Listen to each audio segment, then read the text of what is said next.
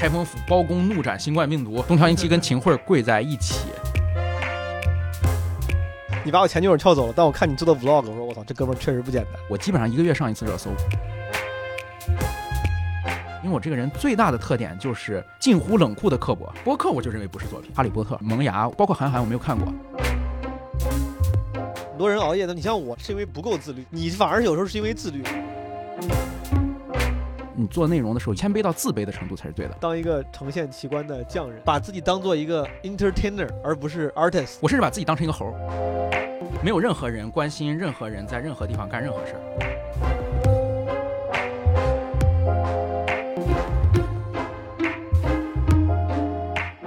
This episode of Mostly Harmless is brought to you by Lancome。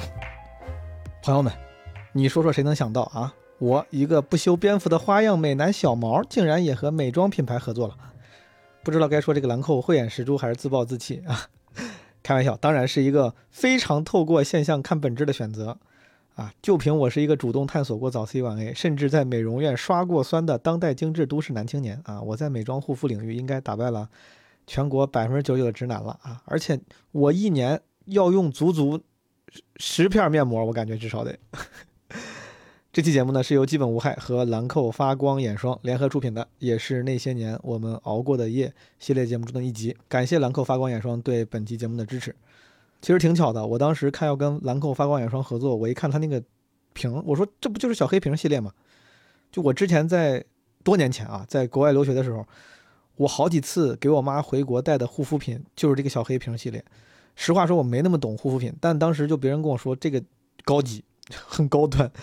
因为我之前跟我妈带过一些就是同学推荐的什么护肤品，但可能都是那种学生适适合学生用的吧，平价系列的护肤品。然后我就感觉我妈收到之后，虽然嘴上说谢谢儿子，但是好像有点有一点点失落，用的也不是很积极。后来有人跟我推荐说，你给你妈妈带的话，可以带高端一点的，带那个小黑瓶，现在们挺好。然后我就跟我妈带回去之后，我妈巨开心，应该是来连着带了两年，真是 没想到多年之后能跟这个小黑瓶系列的发光眼霜合作啊。当然啊，发光眼霜是这个小黑瓶系列里更适合年轻人的啊，朋友们，跟我妈这个年纪的精致贵妇完全没有关系，这个必须得圆回来。呃，说回节目，这期基本无害呢，我请来了觊觎已久的一位嘉宾，啊，他是史蒂芬魔幻之旅的创作者，Make 河北 Great Again 的发起人，保定动物园守卫者，万家丽精神大使，环球奇观搜集者，二十一世纪中文互联网吐槽领军人物，史蒂芬小史老师。这我瞎写的，主要是想营造一种像龙妈一样的感觉啊。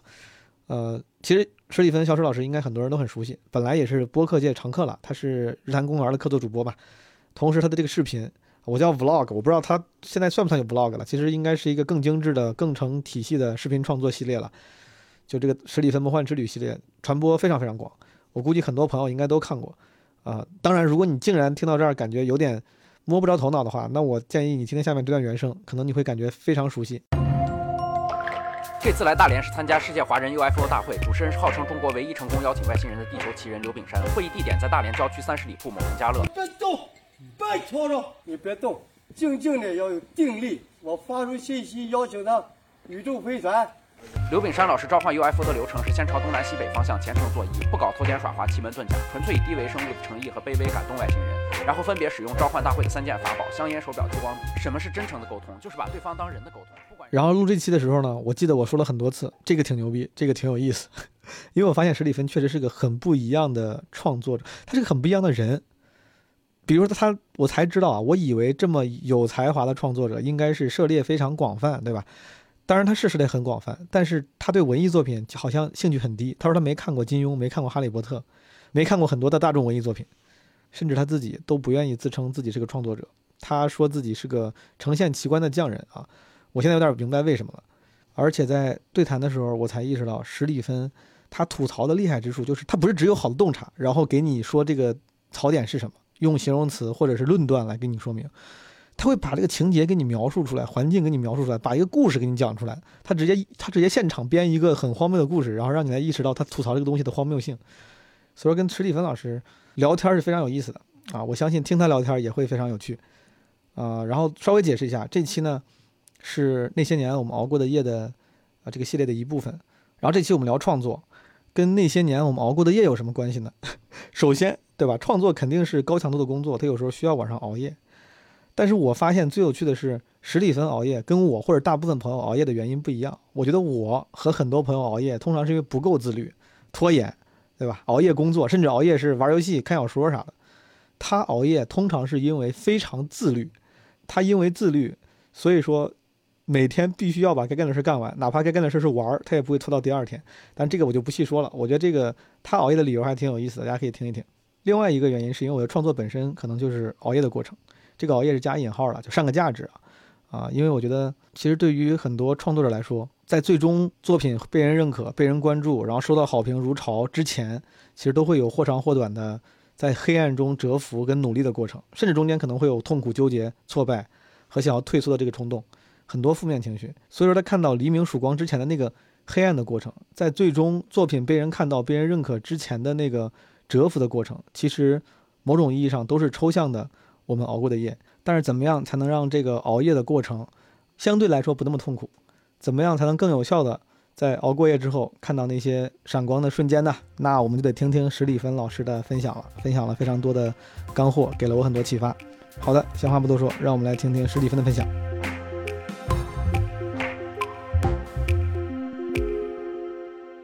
小史老师最近忙啥呢？就还在拍吗？啊，我在拍，我今年拍的还比去年更多一些。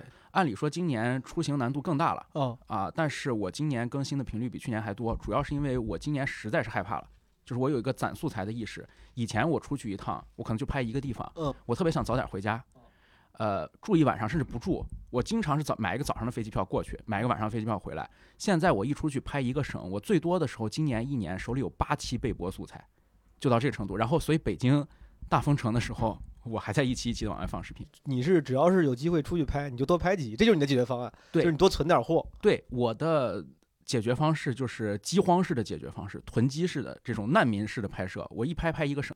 你要在一个地方，你要多拍几期，嗯，他不会因为你要多拍几期，这个要求的优先级比较高，嗯，而让之前一些可能入不了你法眼的那些地方，啊，为了多存货，你也去拍。这个这个不会影响。一定会，这个一定会。呃，但是我心里面有一个属于创作者的怪癖，就是我有个暗爽点，我特别受用把一个不太好的素材给硬捞起来。对我而言，创作的成就感，拍出一个大爆款，把一个本来就很有潜力的视频做上热搜，远远不及把一个不太行的视频让它有人看。有有什么例子吗？有哪个是本来它那个素材本身可能一般，但是被你拯救捞起来了？啊，很多。我举一个最典型的，哦，呃，北京的。西北昌平，昌平奥特莱斯那里有一个沃德兰乐园。这个沃德兰乐园翻译成英语很典型的就是 Wonderland 啊。它是九十年代的时候想要打造一个超越迪士尼，是要在迪士尼的规模的四倍水平上，亚洲最大规模的主题乐园。嗯。然后这个主题乐园只建了一座主题乐园中心城堡，然后周围所有的附属建筑都没有。嗯。后来有一些附属建筑拆了，有一些就改成奥特莱斯了。所以现在你到那儿去看，就只有一座。钢筋水泥框架的城堡，就只有这么一个东西。嗯，这东西航拍，呃，能撑个半分钟。哦，甚至如果你在网上看的话，其实一张图可以解决的问题，而且你也上不去。嗯，啊，所有的里面的楼梯都塌了，也没有通行条件。这个东西，呃，在互联网上存在的时间已经很长了。它一般是在废墟探险这个圈子里面去看的。我的视频很大程度上是，呃，奇观，而不是废墟探险。是。就是有很多拍废墟探险的人，但那个是一个小众趣味。嗯，以前我是不太碰废墟探险这一块的，因为废墟一般情况下没有太魔幻，废墟一般都使用过，使用过它就不是特别魔幻的东西。真正魔幻的东西是完全没有使用价值。有道理啊，所以我去拍那个东西，我就觉得不太行。但是那期视频被我推上了热搜。然后，如果没有记错的话，应该是热搜前十。那个当时热搜那个那个 hashtag 叫啥？啊，消失的亚洲最大主题公园。哦，当时就叫这个名字。这个确实听起来是挺想点进去看一看。我其实做热搜比较有经验了，我基本上一个月上一次热搜。我基本就是哦，这个 hashtag 的这个角度也是你选的。对，这个热搜的名字必须是我自己定啊，必须是你自己创造一个这样的话题。这话题只有两个方向。啊，第一个方向是特别的惊悚，让人无话可说。第二个方向是。特别有共鸣，让人人都有话可说，只有这两个方向，不能居中，居中上不了热搜。这个怎么消失了亚洲最大的主题公园？这个算是大家无话可说的，还是人都有？当然是，当然是无话可说的。哦，嗯任何人都没有见过一个消失的东西，嗯是也没有见过消失的亚洲最大的主题公园。我只嗯知道环球影城和迪士尼，我哪知道亚洲最大主题公园是是哪？而且他们还消失了，哦这是不可能的。啊、另外有一类就是人人都想参与的，哦那是一个做营销号的公司或者是做这种热搜内容的团队经常会用的办法，比如说过节回家又被催婚了。啊，这种找洞察寻共鸣，啊，对，或者是你看这件衣服到底是白金两色还是蓝灰两色？啊，粽子吃甜的还是咸的？豆腐脑是甜的还是咸的？这种人人都可说的东西。嗯，有道理。哎，我所以说你现在不光在视频内容制作上嗯你比较专业，你在营销传播上你也颇有心得啊，没不敢说颇有心得，只能说呃摸的石头比较多，趟出来了一点经验吧。这些经验其实也是伴随着很多苦难的教训的。呃，比如说我最大的一个心得吧，或者是最大的一个教训，就是你做内容的时候一定要谦卑，呃，谦卑到自卑的程度才是对的。就是任何内容，如果感觉它两可，可能行可能不行，它嗯一定不行。你如果觉得这个东西可能有人感兴趣，这个包袱可能响，它一定没人感兴趣，这包袱一定不响。就是我做内容和我在帮别人做内容的时候，因为我现在有一些有一部分工作是帮助其他的博主在做这样的新媒体内容，我就经常说，你的这个内容不仅要在你的家人群里面有人愿意帮你转，你必须是愿你的仇人也愿意帮也愿意看，就是这个内容能够足以打破我对你的成见。我对你的樊篱，我对你的嫉妒恨，啊这得有多好看？啊，我对你的我对你的瞧不起，这些东西全都打破嗯，啊，我觉得才是可以的。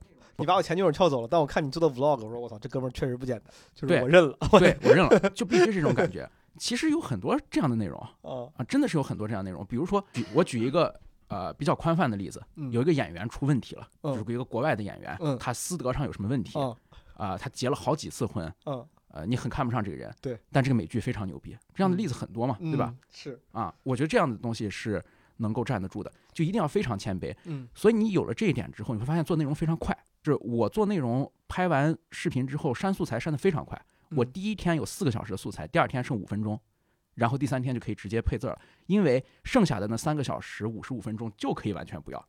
嗯啊但凡有一点点不好，我就不要，而且我删得非常干净，就是我是直接从拖到回收站里面直接清掉，连备份都不存。不不存备份。我我我会我会留一个心眼儿，就是如果这个东西目前还是有主的，它没有陷入工地悲剧这样的地方的话，我会把这个素材留一期，因为我防害怕他找我。嗯就是他找我的话，我会说你如果不依不饶或者要搞我的话，我就再放出一期来。嗯呃所以我留一期的时间，如果没人找我就给他删了。对，留个保险用的素材。我之前拍保定那个染装地道战哦，地道战管委会是去啊，啊、把人家呃查封整改，然后来那个明清什么那个对吧？啊，对，明清园儿，明清园我我就告诉他们，如果你不依不饶的话，我还能放出两期来，就是会留留下这么一个后手，然后其他的情况我就会直接删掉。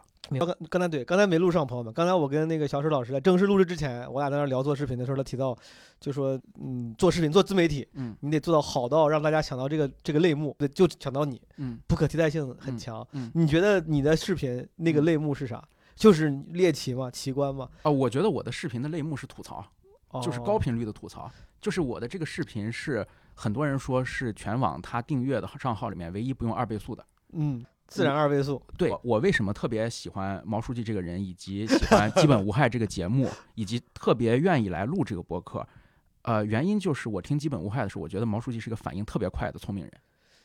谢谢这个反应。特别 快的聪明人，在看视频的时候，一定特点就是不耐烦，爱笑。这个笑是嘲笑，不是不是不是被逗乐了啊！爱拖只有一个 smart 才懂另外一个 smart ass，朋友们。对，爱二倍速，有的时候甚至会痛切于为啥只有二倍没有四倍。呃，这样的人其实是不少的。嗯而如果你做互联网的话，你发现你做的内容如果稍微有一点点认知门槛或者格调的障碍的话，那么看你视频的人往往是北上广的这些聪明蛋儿们，嗯他们一定想摁二倍速。嗯，你如果成为一个全网唯一不用摁二倍速的视频，绝对是有一定优势的。嗯那意味着你可以吐槽别的东西，就是你不一定嗯是呈现奇观的，你可以呈现奇人，嗯呈现奇事儿都可以。但是大家在事实上信任你，大家认为你也是个聪明蛋儿对啊，是大家愿意看你把这个话向他的同水平的、能够同等对话的人，一个对话对手一样把它说出来。我觉得这个是一个不可替代性。当然，你可以做其他不可替代性。我就是全网最漂亮的人，虽然这个事情是一个腐朽的事儿，也是不可量化的事儿，但万一真的有这样的人，也是可以的。是，你的类目竟然是吐槽，大家想到吐槽这个类目的时候，嗯会想到你。嗯，吐槽这个类目，它竟然容易商业化吗？首先嗯我知道结果，结果事实就是你商业化做的还挺好的，嗯但我不太理解这个机制。我作为客户，为啥我一想到吐槽，我要找一个会吐槽的人过来、嗯来跟我合作呢？这不是不会风险很大吗？这这个问题是是非常合理的疑问。哦哦，实际的情况是，如果他竟然竟然不是吐槽的话，呃，他可以吸引的商业能力会更多。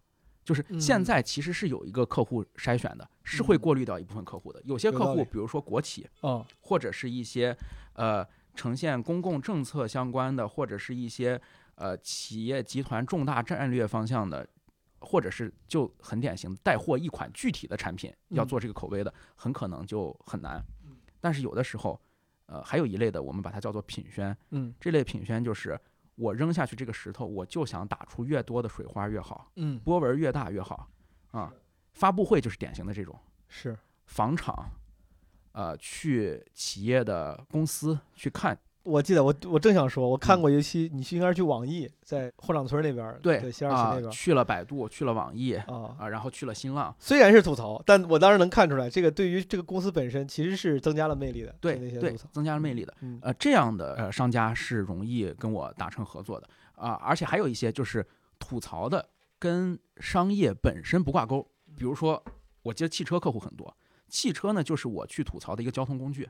我不吐槽你这个汽车，嗯。我开着车我可以去吐槽很多地方，因为有你这个车的存在，我吐槽更方便。嗯，哎，你这个跟脱口秀演员接商务的路数有点像。嗯。我觉得脱口秀演员那很多时候工作主要内容也是吐槽，嗯，嗯。但之所以好多脱口秀演员接商务，也是因为客户选择了就是说用你的这个吐槽能力，对。当然不是吐槽我的品牌跟产品，对，而是相关的一些是。一事情。是，哎，对，这么一想，确实还有有共同之处的。嗯，我知道小石老师，你还是有挺多脱口秀演员朋友的。嗯，你有曾经有过任何时刻想过自己有可能会在这条路上探索一下吗？啊，一刻都没有，我也是啊，一刻都没有。这么看不上这个。啊我虽然哪怕你真的看不上，我也觉得对我来说非常 make sense，、啊但是我还是想听你自己说说为啥。啊，我我首先我我我有一点需要澄清啊 哦，我没有一点点看不上脱口秀这个行业明白的这个心态，甚至我觉得脱口秀这个行业是呃咱们这个社会为数不多能让聪明人赚到钱的行业，嗯，啊能让没工作的人赚到钱的行业能让没社保的聪明人赚到钱的行业，真的是 是就是这些人这些聪明蛋儿，他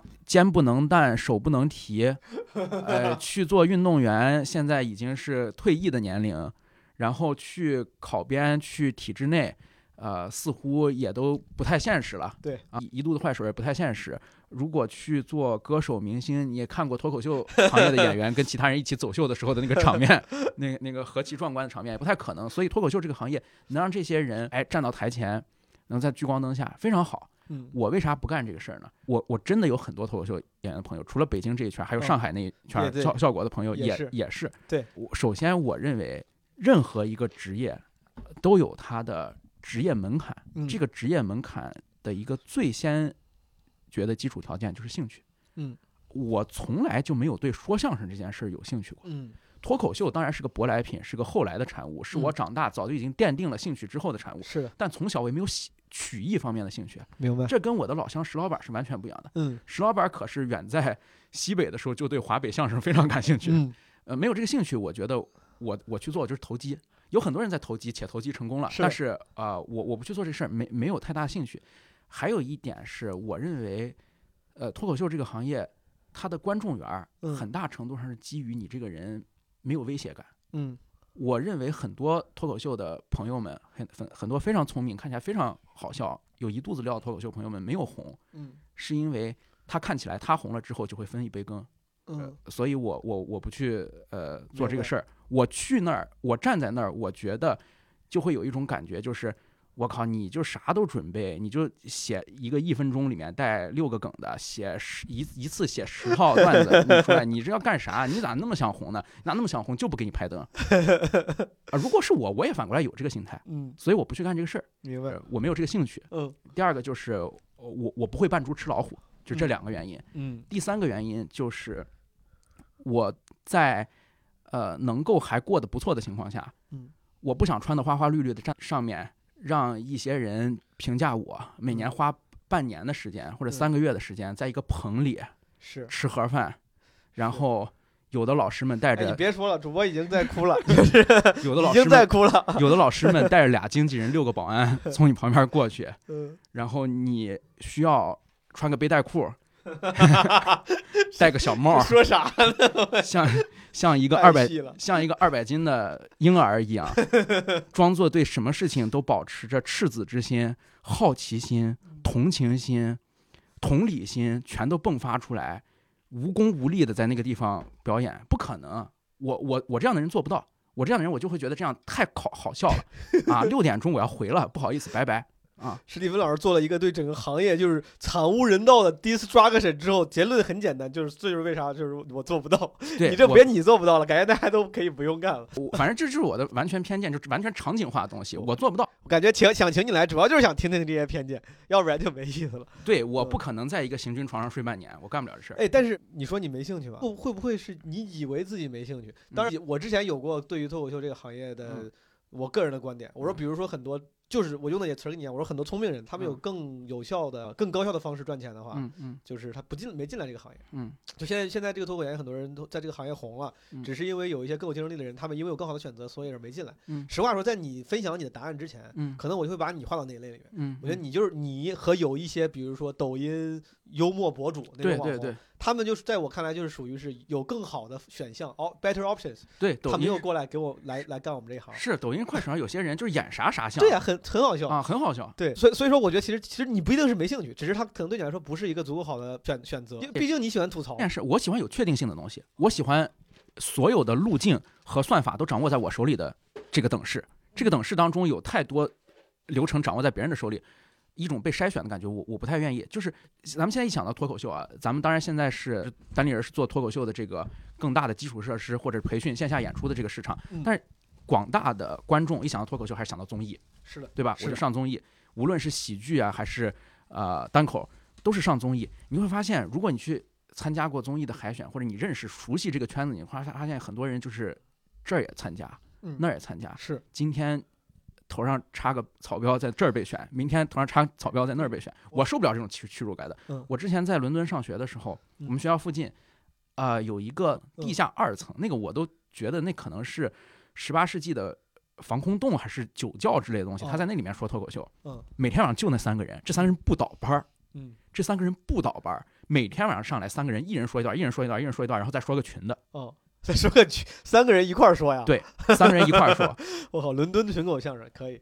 对，然后这些人就是他所有的渠道嗯掌握在自己的手里，他所有的审美嗯掌握在自己手里，他所有的议题话题掌握在自己手里。但是你看中国这些主流的脱口秀，或者说呃观众视野当中的脱口秀，你没有一项是掌握在自己手里的。嗯我我特别纳闷儿的一点啊，就是我完全无法打开任何屏幕上的脱口秀的一点，就是你们为什么要穿那么花？就是嗯为什么永远要大红大绿嗯，？logo 也是红的绿的，舞台上也是红的绿的，是的，就很低龄化，整个那个整个的太低幼化了。嗯这个是幼齿化，是的，这种同质化。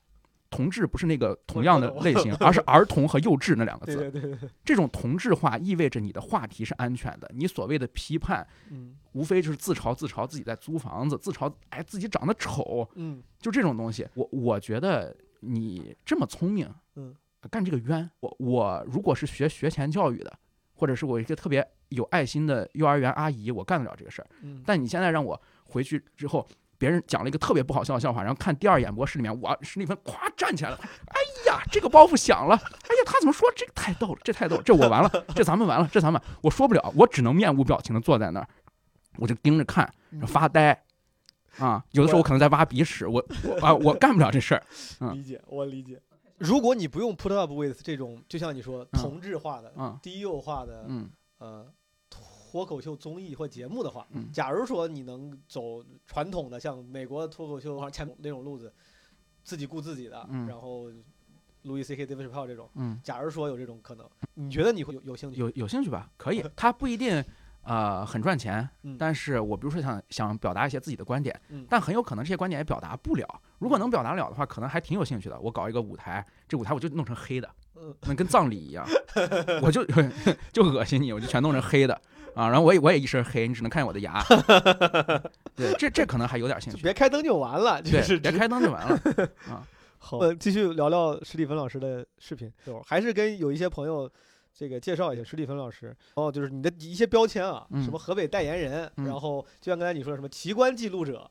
啊，Make 河北 Great Again 的这个嗯 slogan 背后的 始作俑者，嗯，之前做过史蒂芬大史记世界，现在应该不叫大史记了，对，就叫史蒂芬的魔幻之旅啊，史史蒂芬的魔幻之旅很很久一直就叫史蒂芬的魔幻之旅了。应该是从一，我觉我记得是从一八年吧，对，一八年开始，我我是因为我特别想突出魔幻之旅的哦这个概念，因为魔幻的东西实在太多了，就哦中国大地上生产的这些魔幻的奇观，呃，我一个人这样拍就拍不完，嗯，很多人会担心选题会枯竭，我觉得再来一个人一起拍，永远都拍我没拍过那些，那才会枯竭。嗯，那个史蒂芬老师就是拍这些，然后节目的热度非常高，我觉得这这首先是第一点是一定要肯定的，啊热度非常高，传播非常广，经常我在微博上看着看着怎么就几千转，什么万转，就那种感觉。最开始拍河北，后来开始拍这个河北之外的奇观，嗯国内国外好像都有。对啊，就是这么一个优秀的视频创作者。我这次请史蒂芬老师来，首先我俩之前那个有过几次短暂的接触，嗯然后互相感觉都特别看的对眼，欣赏啊，对。然后我也觉得性格其实是有点相似的，对对，啊，尤其某某些程度的上的那种看事情的角度。角度刻薄，这个刻薄，说的好听点儿是聪明，然后但是嗯。表达方式上其实有时候是刻薄的，吧？对对，我自己有时候就经常这样评价自己，我也非常不吝 这样去评价史蒂芬老师，希望你不要不高兴没有没有 一点没有一点不高兴。对，乌迪艾伦就是我心里的这种就是聪明的刻薄的表达者，嗯然后就是，但是你你就这么一直刻薄的表达吐槽，用你自己的话说，然后嗯。拍视频，你自己审美疲劳，你会有时候说着说着烦吗？呃，不太会，哦是我会经常逗自己乐。嗯我自逗自己乐的办法就是，呃，我基本上不太会做出重复的表达，这一点我会非常严格。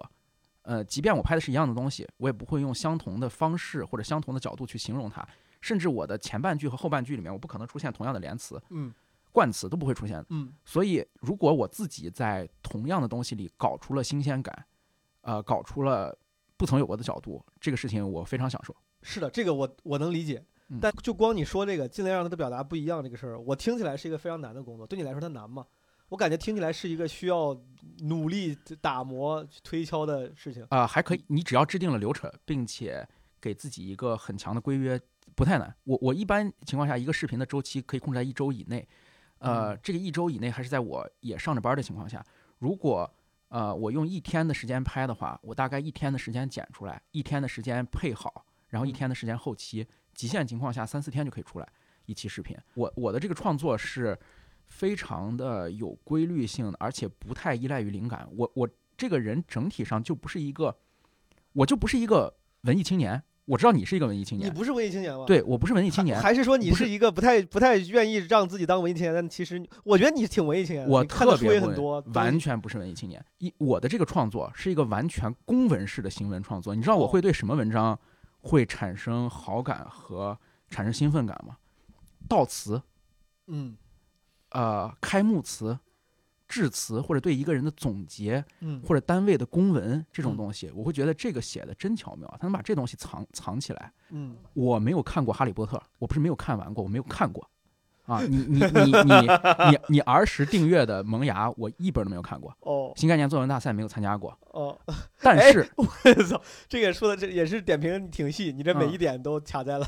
都卡在你的点上是吧？你 你你看过的那些作家，你包括韩寒，我没有看过，我没有看过金庸，没有看过武侠明白，啊。你你跟我讲任何武侠梗，我接不上。这个我还挺意外的，我嗯我这个确实挺意外的。我喜欢看什么东西？我喜欢哦看报纸。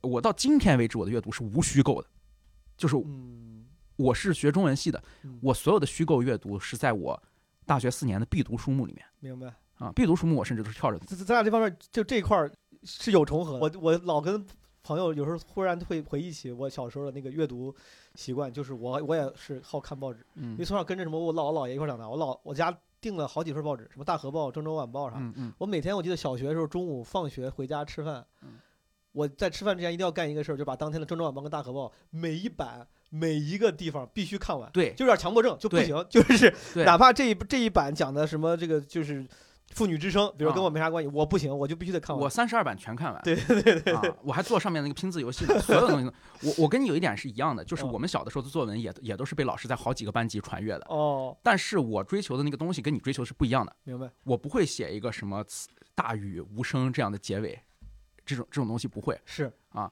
我会追求准确的写出领导的座次这种东西，嗯就是我会追求写出超越年龄的应用文的精当感。我我小学五年级的时候帮我们语文老师写过他的材料。哎，你你语文成绩算是好了，对不对？对我小学一年级的时候，老师让大家上去写一二三四五六七八九十，哦，呃，大家只能写到一二三，那个四很多人就拐着写不上。我上去写的是人民币的一二三四五六七八九十嗯啊，就是做这样的事儿。所以我对文字完全是技术型的癖好，对，但是就是文学我不懂，也没有兴趣。呃，我知道托尔斯泰和托斯妥耶夫斯基非常伟大，就是我翻过他们的书，嗯哦，我至今抱有一个观点，就是这些东西在现代社会是一个万字特稿可以解决的。嗯我我是有这样的嗯。望见。问我随便问你几个问题，我嗯想尝试了解你的那个标签，虽然并并不适合用标签来来认识一个人啊，嗯，但比如说你说你不看不怎么看虚构的东西就完全不看。那比如说你是我说几个词儿，如果它跟你有关系，嗯牛博网嗯这属于是嗯，你的审美范围吗？属于完全属于就是你对非虚构的讨论，什么议论文这个这个领域你是感兴趣的。对，差不多啊。对这种讲观点的东西，或者是单纯文字炫技的这种东西，什么 Jordan Peterson 这种什么齐泽克这种聊社科人文的，齐泽克完全看不了。就是齐泽嗯克，在我看来就是东欧里敖。啊，就是就是东欧里敖，齐泽克里奥我都看不了，啊、一样的。好，东欧里奥这个还挺好笑的。嗯，你对文艺作品完全没有兴趣，电影也不行。呃，几乎不看，我我可以几乎不看电影，我看电影几乎都是跟我老婆看的，就是她逼我看的。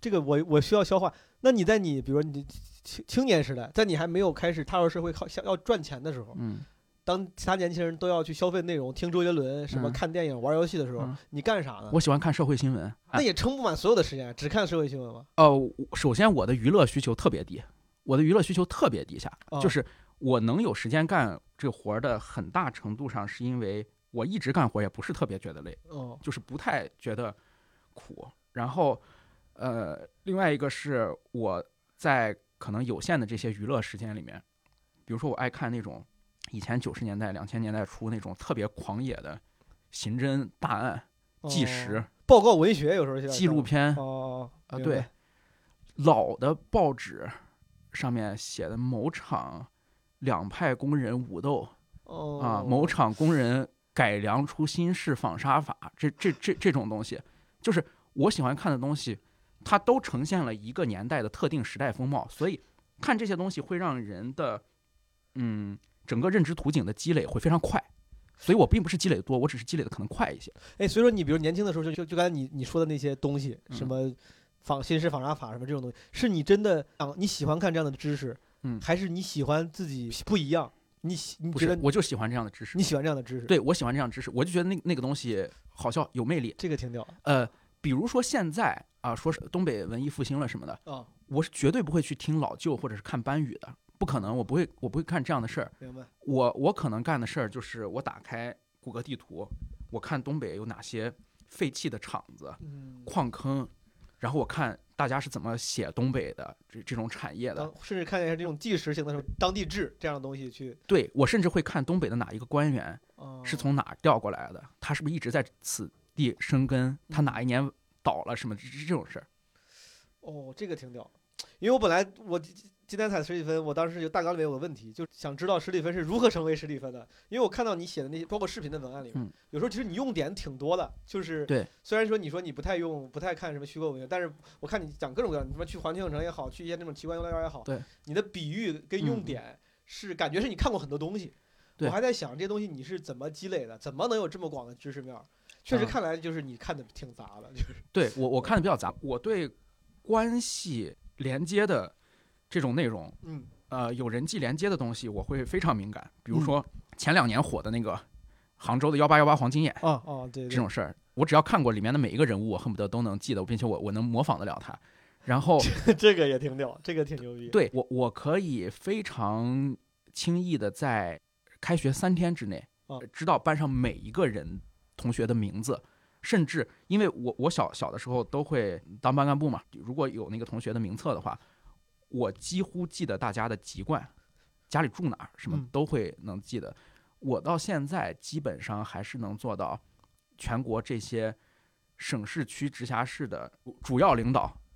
上一任是谁？上上一任是谁？从哪儿调到哪儿的？这些我大概都知道。这个太屌了，这个挺牛逼。就是所有有关系连接型的这种东西，我会非常敏感。但是一个孤零零的，比如说，哎，呃最最近王朔写了一本书，大家都在看嗯啊，笔法非常奇怪，把现代社会挪到古代社会去写，这这嗯种我可能就没兴趣。我知道大家都在弄，我没兴趣。我感兴趣的东西特别的怎么说成人化，嗯你你你能想到我的心里面住着一个穿着红都夹克，拿着一个双层保温杯，在机关里面 坐在那个绿色的玻璃桌前面，这这么这么一个人。对，桌子上得压一块玻璃，下面有各种对简报。你想想他会不会感兴趣哈利波特？你想想他会不会感兴趣变形金刚？他不会。哎，但是我觉得你看啊，你作为一个内容创作者，应该是对很多东西你是不分类目的，应该是保有一个 general 的好奇心跟嗯探索欲。嗯如果说现在好多人都跟你说说我操，哈利波特这书写的真不错，嗯我知道你不爱看小说，但你嗯应该看一看。嗯，难道你哪怕为了猎奇，你不会想去看看它吗？不会，我那我就扛住了呀。这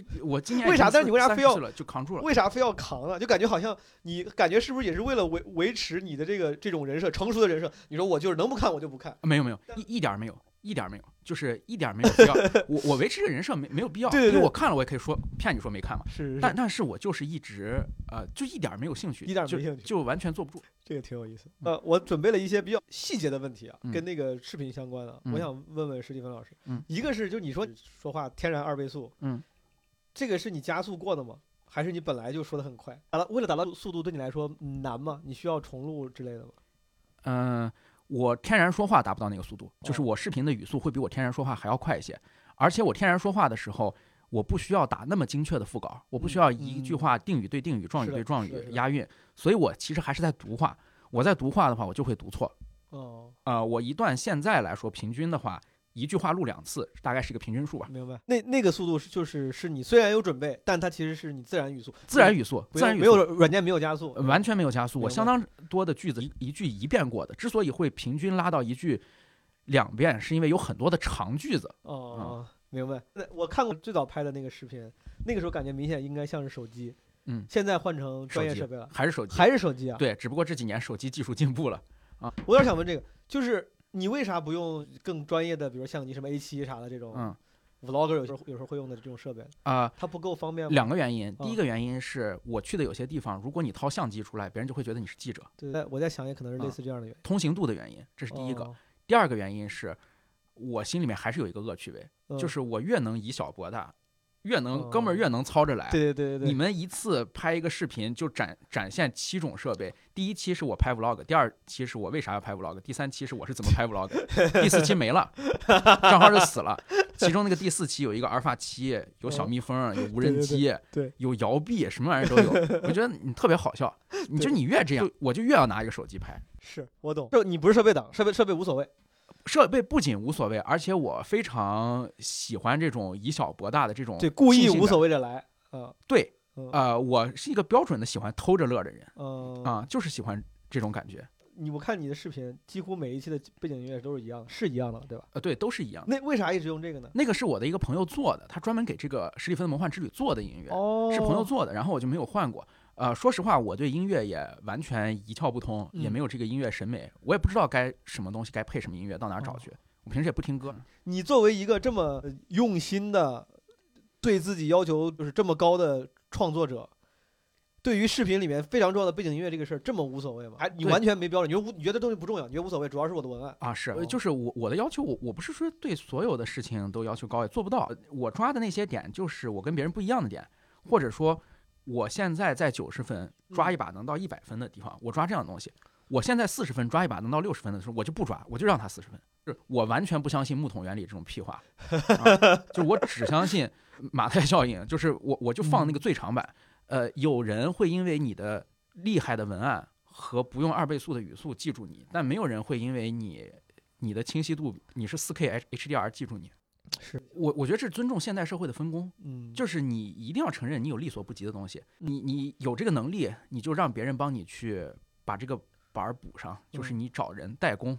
你如果觉得找人代工不划算，或者你也没有这个能力，你彻底就忽略掉它。嗯因为大家的选择其实都是非常多元的。想要看高清的视频，人有地方去看，不需要你来做啊。现在你的整个你自己视频的制作流程还是你一个人为主吗？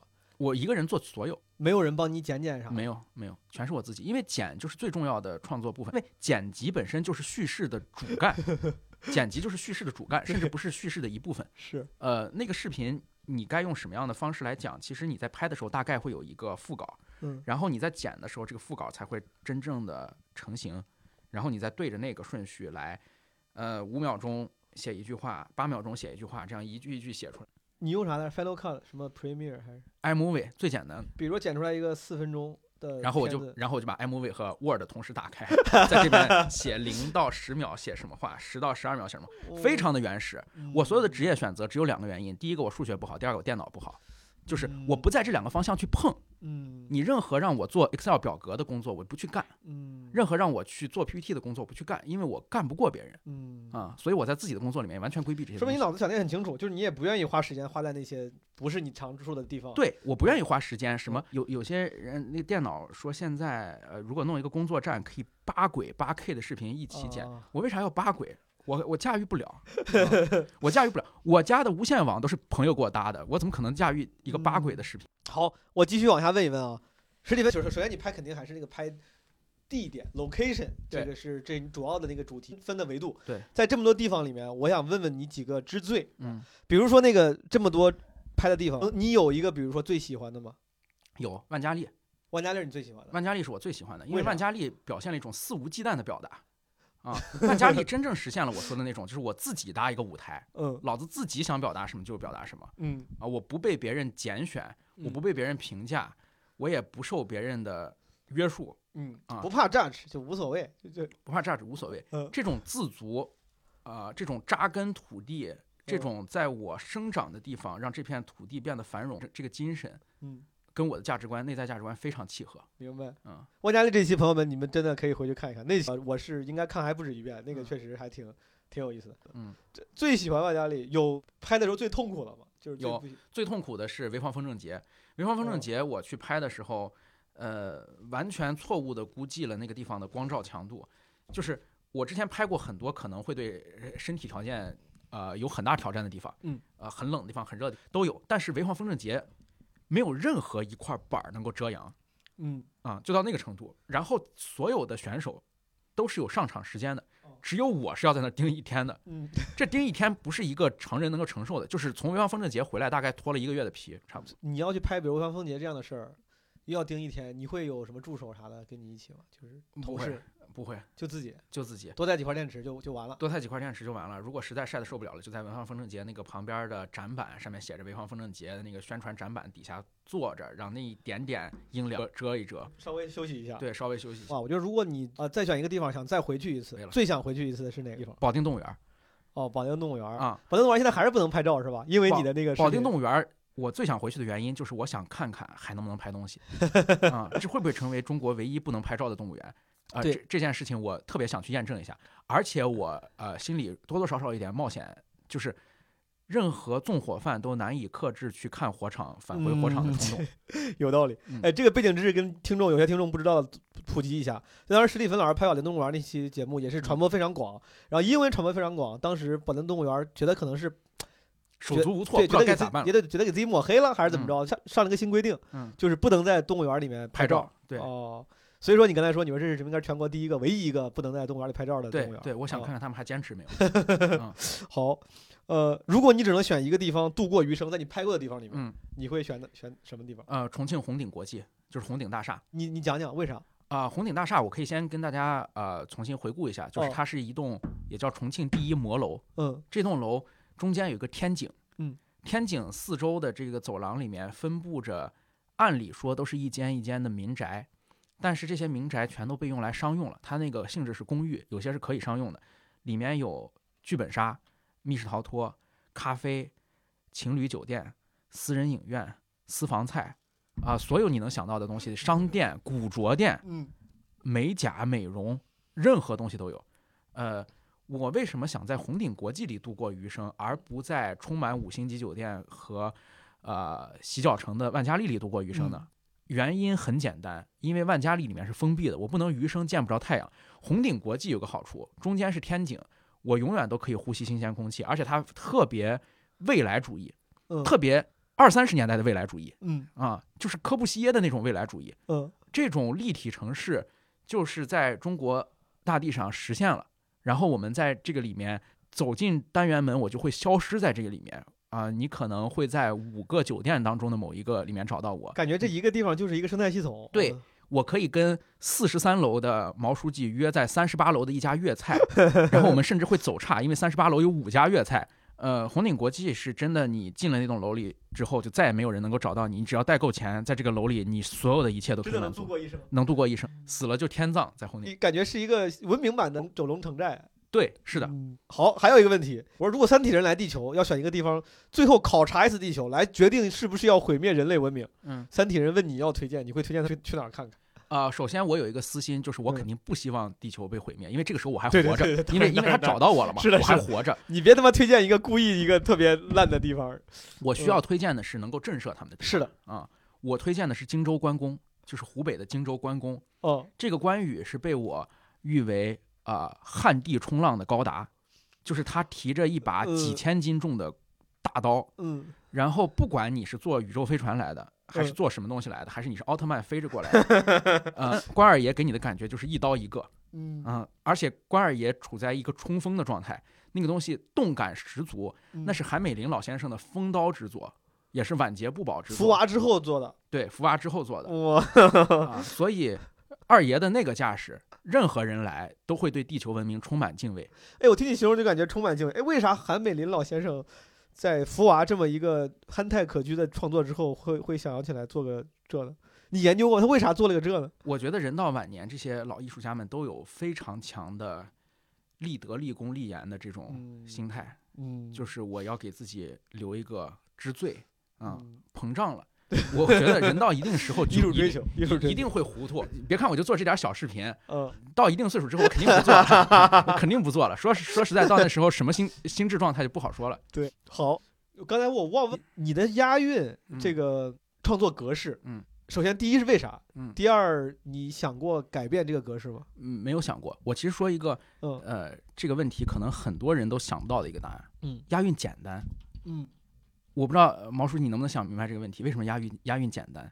因为如嗯果这个文本没有任何的限制，嗯就相当于你没没有在田字格上写字儿，嗯你可以写长，可以写短，嗯你是很容易让大家注意到你的重复和缺憾的，嗯很容易藏不住拙。嗯而押韵的话，会让呃大巧藏拙，嗯就是我都做到这份儿上了，我已嗯。经炫技炫到这份儿上了，嗯。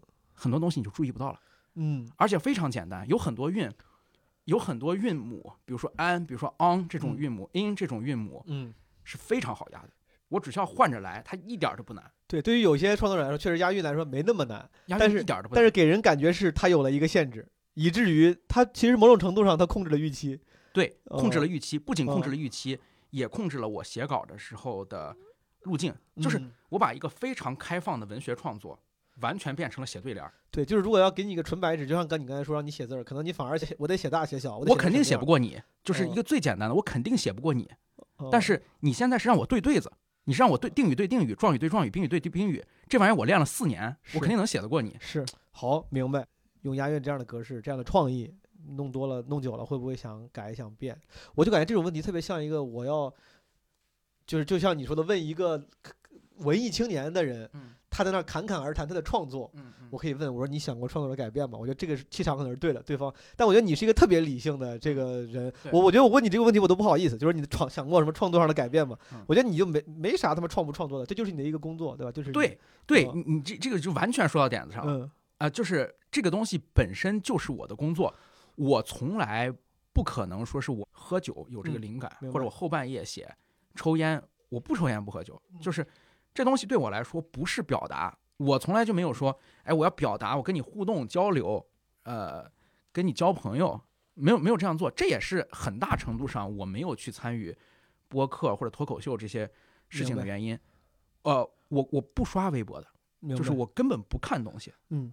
我扔上去之后我就走了。嗯。嗯我这件事情就是我的一个工作，我要做的产出的是一个作品，这个作品我追求的是完善度和纯熟度。对感觉你并没有浪漫化表达这件事情。你说的对，就很多做比如播客表达的人，嗯嗯呃，脱口秀的表达的人，或者是别的一些文艺创作的人，嗯他们会有意无意的浪漫化自己做的在做的工作。对我就没有在表达，我根本就没有在表达。是的，是的，我感觉到了，我这挺好。对，且我表达欲特别低。我嗯我这个人，呃，我在很多地方是非常保守主义、非常传统的，就是嗯我的信任范围、信任边际是完全差序格局的。嗯就是我的表达，我我在家里面会喋喋不休的跟我老婆说话，嗯，跟我父母说话，跟我的朋友说话，这挺好笑。呃，疯狂的在呃聊得多的微信群里面发各种各样的东西，哦讲一天发生了什么事儿，明白。走到哪儿拍拍一些奇奇怪怪照片跟朋友们分享，晚上每天晚上会写日记，跟自己对话什么的。但是隔一层，我就没啥想说的了，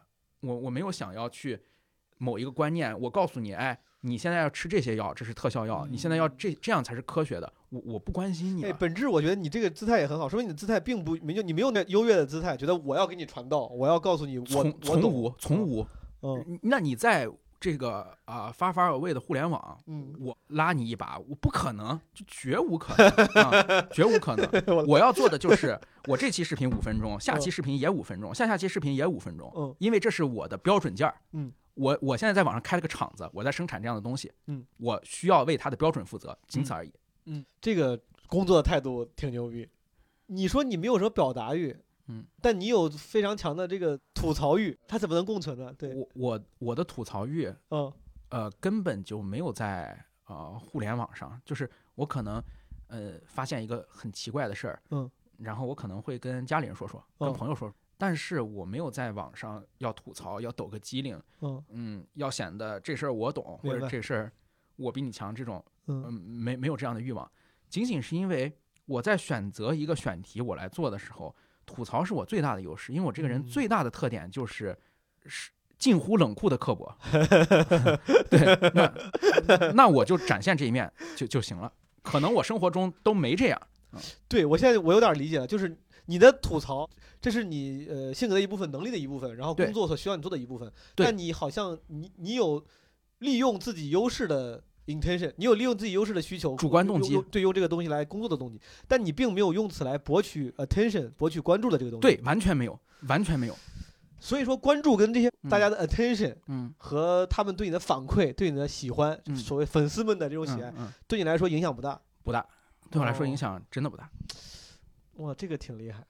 就所所以粉丝骂我，或者粉丝说取关了，粉丝说你能不能，我根本就不看这些。嗯，我也不看，但我觉得我不看跟你不一样。我觉得我不看就是因为我会被影响，所以说嗯我主动选择，我说那我就别看了，很多人是这样。被动戒戒断啊。但你是确实就不感兴趣，我确实不感兴趣，因为哦我在我的人际交往的两重关系以外的其他人的观点，我我就根本我就不关心这些人的存在。哦，我操，哎，这个挺有意思嗯。那你就没有之前我跟身边朋友比如聊过，当时大家会聊一个简单的问题。你更在意是最广大的观众，什么受众对你的那些评价？比如说你是创造者，你讲脱口秀的，你是在乎这帮人觉得你脱口秀讲的好不好，还是你在乎那些个别的你敬仰、欣赏的，比如老大哥们、前辈们对你的那个判断？嗯，呃，同样就在你的生活里，比如我要问你这个说，你生活中有那样的老大哥、前辈、没有，idol 没有？这两个我都不在意，因为这俩离我都很远。我在意的是我讲这个脱口秀，现在我脱口秀圈的好朋友毛书记哦，在不在意，以及我回家之后我家里人在不在意。我出去跟朋友吃饭，有一个朋友看着，这朋友在不在意？所以说你现在如果拍你你是没有那种执念，说我有一天我特因为我特别喜欢，比如说马丁斯科塞斯，嗯我特别希望有一天我拍出来一个视频，马丁斯科塞斯特别喜欢，说好，我说我就满足了。你没有这样的类似没有，，我就没有偶像，我就根本就没有偶像。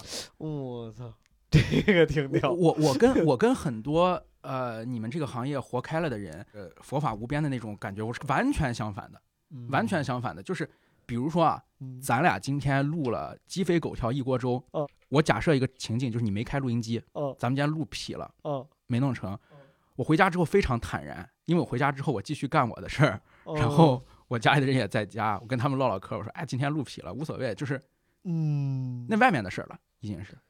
你这个心态也太好了，这是一个。你本来就是这样的人吗？还是这是一个通过成长你习得的技能？习得就是说什么所谓像什么课题分离，怎么怎么着，我的心态怎么样才能让它变得更好？过去的事就过去了，嗯这是一个有意识培养的不是习惯。本本来你就这样，本你本来就这种人，本来就是这样的人，就是我我的从小你就这么看得这么开，不是看得开，我甚至觉得这个是有点私心，你不觉得吗？哦，就是我公心特别小，嗯，我在公寓的奉献输出很少，我我是觉得这样没没有什么这样的动机。哎，你是那种感觉有点像就是 I don't give a shit 那种人，就是对对不是为了装酷摆出这种对，姿态。真的不是啊。我操，这个挺屌。你看我微博什么时候说过任何观点吗？嗯啊有道理。哎，你这真说有道理，你好像并没有在微博上想要当一个什么人生导师或者那种那种观点型 KOL，以此来获取关注。但你也不是没有观点，我每次听你跟你那些你喜欢的朋友，比如说那些日坛的主播朋友们，你也反而有很多话要说。对对。但你你不会故意去说来让别人说，你看我懂得，我多多牛逼。是我朋友圈都不发。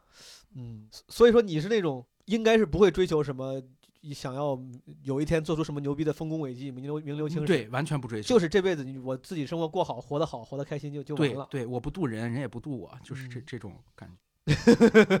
我我要一下，我对，我生活在美国的话，就是完全一个呃乡巴佬红脖子。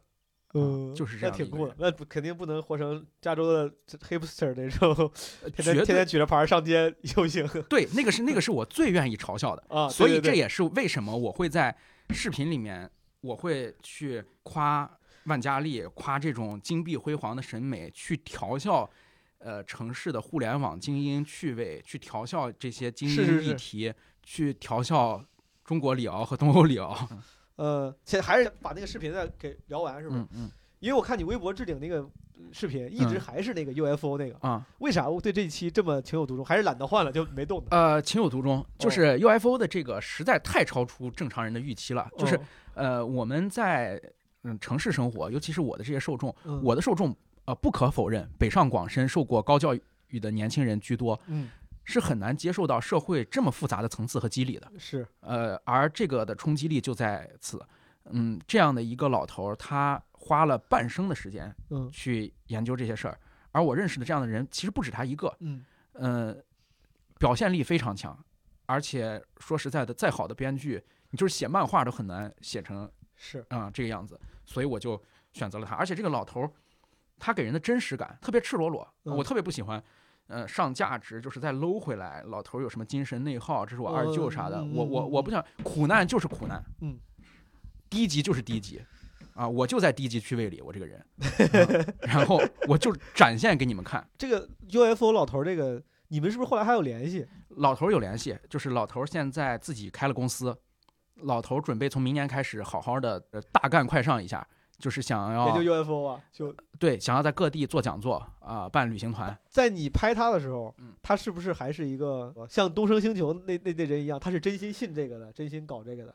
呃，对，他是真心信这个，现在还是吗？对他他他真心信，但人都是非常复杂的。他真心信嗯里面他也裹挟了很多其他，比如说他真心信 UFO，他也真心想拿 UFO 赚钱，嗯，这两个一点不矛盾。是的，嗯，有道理。朋友们，这个是石建老师微博置顶的一个视频，非常有意思，你们可以去看一看。你你自己拍 vlog，你之前说，这我在一个采访里看到的，嗯，你说你想当一个呈现奇观的匠人，嗯刚才你也提到这个事儿了，你说嗯你的你是更多的做的是呈现奇观啥的，嗯就是我以为这是你的志趣所在。呃刚才咱俩聊着聊着，发现他可能志趣的成分少，工作成分更大，对就是你很理性的一个选择结果，对就是你就没有任何是就是理性分析出来，因为你刚才你很多分析，你说我吐槽，因为我这个地方这个事儿做得好，嗯，我押韵是因为它容易，嗯就是都是可操作性嗯导向了某个决定。对，假如现在不考虑可操作性，实际理想是吧？对对，就你有没有任何个人偏好，就嗯是想做的事儿，或者想拍的，如果不考虑可操作性，假如说你的任何技能点你都可以随便点，嗯，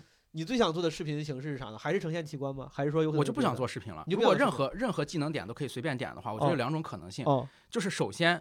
我是我这就不想工作的，因为 大家都不想工作嘛。对，是呃，工作肯定会浪费一部分生命，而且对于我这种明明在从事着创作，但是对创作这件事情毫无热情，对表达毫无执念，又不是文艺青年的人来说，创作很显然是把我像钟摆一样，每七天拨回到原点去重新开始一件事儿，这是一个可怕紧箍咒。嗯那么我会有两种可能性，第一种可能性就是如果有人给我稳定的非常少的经济回报这样一个地位，嗯，我愿意做的事儿就是我尽可能的摸鱼多时间，因为嗯。我如果得到一个经济回报特别少的地位的话，意味着我不太可能拿它投入再生产，我不太可能翻盘，是。所以我要多时间。对，这样的工作大大体上包括但不限于保安，对，呃，停车场管理员。嗯。